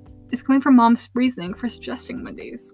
She knows I have money and could take her anywhere she'd like. And yet she chooses Wendy's, not because she likes it, but because she can go and tell her friends or fellow churchgoers how humble she is, how down to earth, that even on a day as special as her birthday, all she did was eat a side salad from a fast food restaurant. This thing in Mom drives me nuts. This thing where she yearns to be pitied. She's got stage 4 cancer. She's already plenty pitied. She doesn't need to throw Wendy's on top of it. Which I highlighted that and wrote victim complex beside Mhm. it because it's like she literally like her whole entire life is defined by the fact that she is a victim. Yeah. Um, and she takes joy in it. And it's like she can't she can't just like live her life to like have experiences or whatever. It's all about Joyously. yeah, it's all about living her life for for her to tell somebody about it Mhm. so that they can be like, "Oh wow, that's so brave of you," or like whatever it is. Like it's not right. It's not just saying it or it's not just, you know, doing it to do it. Like she says, I have plenty of money. We Mhm. could go anywhere. We could go to a five-star restaurant, but she wants to go to Wendy's just so she can tell other people. Exactly. I went to Wendy's for my I- birthday and I, I had a went- side salad. I just went to Wendy's, have like a little side salad, you know, very low key. Go very, get the chili, okay? It's pretty good. Just get the chili. get a square burger. Get, get you a potato. The potato with the chili with the cheese with a frosty and some fries on the side. That Dip, is a dip, meal. Dip. Dip in that I'm just saying also, like they're like little um I don't know if they have it anymore. They used to have like this peach lemonade. Oh. It was so good. Hmm. I think they switched out there for like the pineapple mango lemonade, which is also good, but it's in the peach lemonade. So, Yeah. You know. Um, and then immediately after this, um, you know, she starts, her mom in the front seat starts convulsing. She starts having a seizure. yes. Um, and so they pull into the Nickelodeon studio and they call 911 and the ambulance comes and um, she says like she see as she as I'm squeezing my dying mother's hand and watching froth spill out of her mouth, we pass the poster again. The poster being this giant like Billboard. Vibrant. um it's a Nickelodeon Studios has a bright purple and yellow billboard for iCarly, complete with my fake smile and cheesy airbrushed hairdo. And so she's like, you know, as I'm holding my dying mother's hand, we pass the poster again. I see my dead-eyed grin and my stupid fucking outdated hairstyle. My life is mocking me. And it's like, you Yeah. know, it's the day before Christmas Eve. They go to the hospital, to the ICU, and she's stressed and she's like, you know, I want some Burger King. Yeah. She goes and she gets a Whopper and fries, a Coke Icy, some tacos, and chicken sticks to go with it. She said, I considered making myself throw up. I've heard about this before, but I've never actually tried this. This is, this is originally, or this is where, like, the belief of, like, or the thought, the start of her bulimia. Mm-hmm. Um, and she says, you know, she tries to put her fingers down her throat, but nothing happens. She says, I give up. I wash my hands. I'm a failure at not eating and I'm a failure at getting rid of the food I do eat. Right? So she comes back And they go like, "She's awake," Dustin tells me. I rush over to her bedside table and take her hand in mine. I love the way her hands feel. They're small and her fingers are short. Her skin is shiny and warm. Net, she says as she turns her head feebly to look at me. My eyes well with tears. Maybe she's going to be okay after all. I can't believe it. I'm elated. The boys said you stopped at Burger King. You don't need to be eating that stuff. A lot of grams of fat and a whopper. I beam. A tear trickles down my cheek. Mom's gonna live. For now, she's gonna live. I know, Mama. I know. I did get it without mayo. She sighs. Still.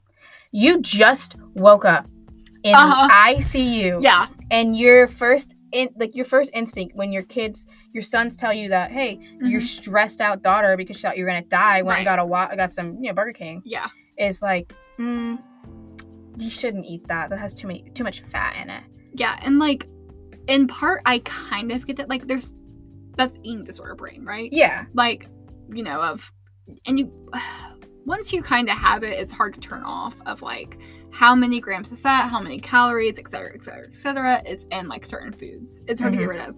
But what's so destructive about this is like, she isn't just like, internalizing this information she is spewing this at her daughter Mhm. as a means of controlling her what what i also found interesting about this passage right here where you know her mom wakes up and that's the first thing on her mind is like the first like the prologue the first chapter of the book where jennette's at her mom's bedside and like is trying to get her to wake up and like that's what she tells her like she tells her what her weight is now that Mhm. she's only like 85 pounds i think Yeah. um and i'm like you know at the time i said that's a strange thought to be having that that'll wake your mom up but now i'm like you know? That- that's what she wanted to hear the first thing that she the first like as soon as she woke up that's what she wanted to hear. Yeah. so it makes sense. It makes sense. Um and then we have a icarly wrap up mm-hmm. And it's very sad very you know jennette and miranda have gotten very close and so they're really sad to um, part.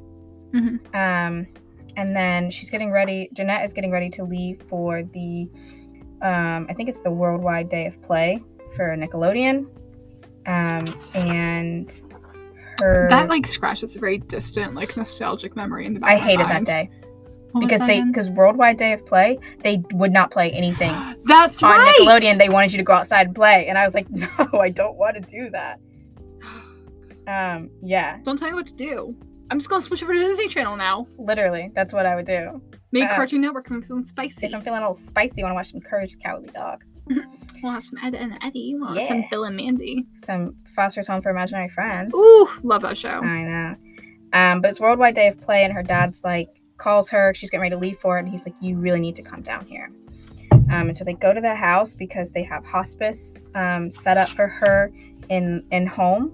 Mhm. And there's like this current guy that she's been kind of like talking with a little bit, and he keeps texting her. And she and uh, Joe broke up. yeah, her and. Joe, they did not work out. No. She was like, "I don't love you. I'm t- I'm over you." And he Yeah. was like, as he was eating like a veggie, like a vegan Yeah. sandwich or whatever, like really obnoxious. And like a sports bar. yeah. Um, She's like, I don't love you. I don't love you. Um, But yeah. She whips out her phone to check the text from him. What are you up to? I'm no stickler on spelling, but Jesus Christ, get your twos right. That's it. I'm ready to end things. I draft a text. Hey, I'm really sorry, but I just can't do this right now. My mom's gonna die, and I really need some time to just be alone. I hope you can understand. Send. Done. Simple as that. I look back at my dying mother. A text pings.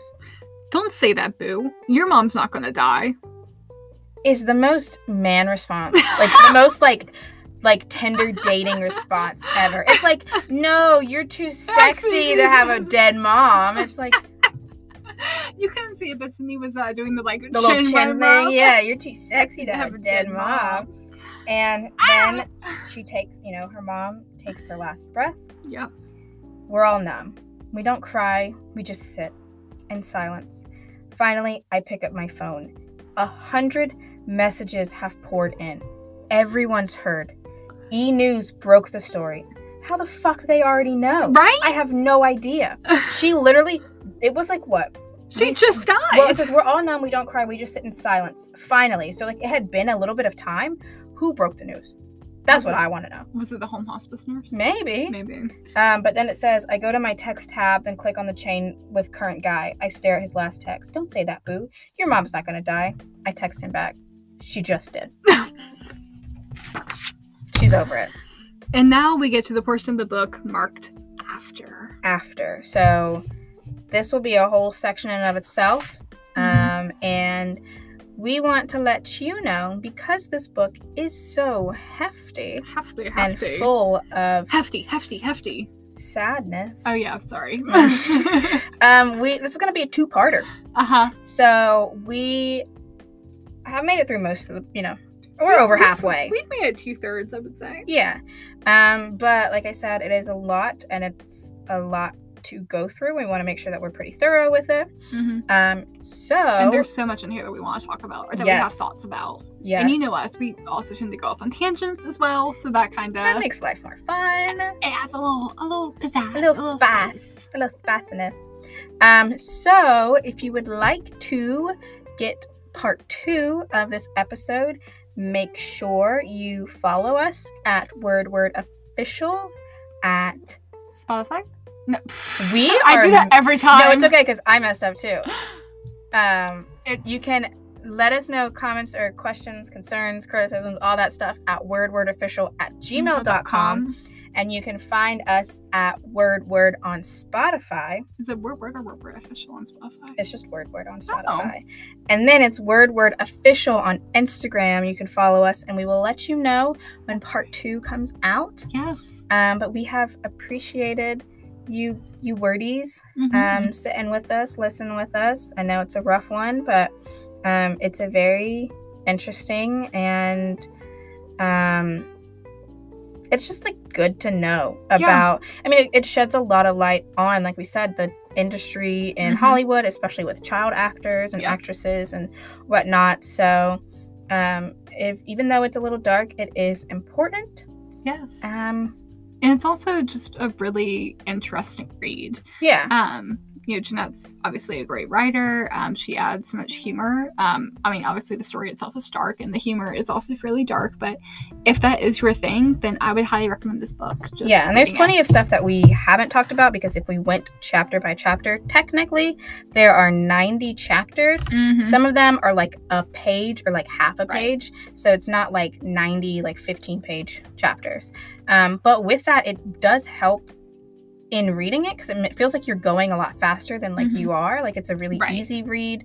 Um, and you know like we have kind of been going over a lot of the major details but it really is i think a different experience when you're reading it yourself as well Yeah. because there's so much like the way it's written is just so just attention grabbing Yeah. and interesting to read that it is a totally different experience so even if you have listened to this podcast um, and you may already know kind of the plot of the book i still think it is worth you to actually read it yourself yes, yes. So we thank you, and we can't wait to see you back for part two. part two Bye. bye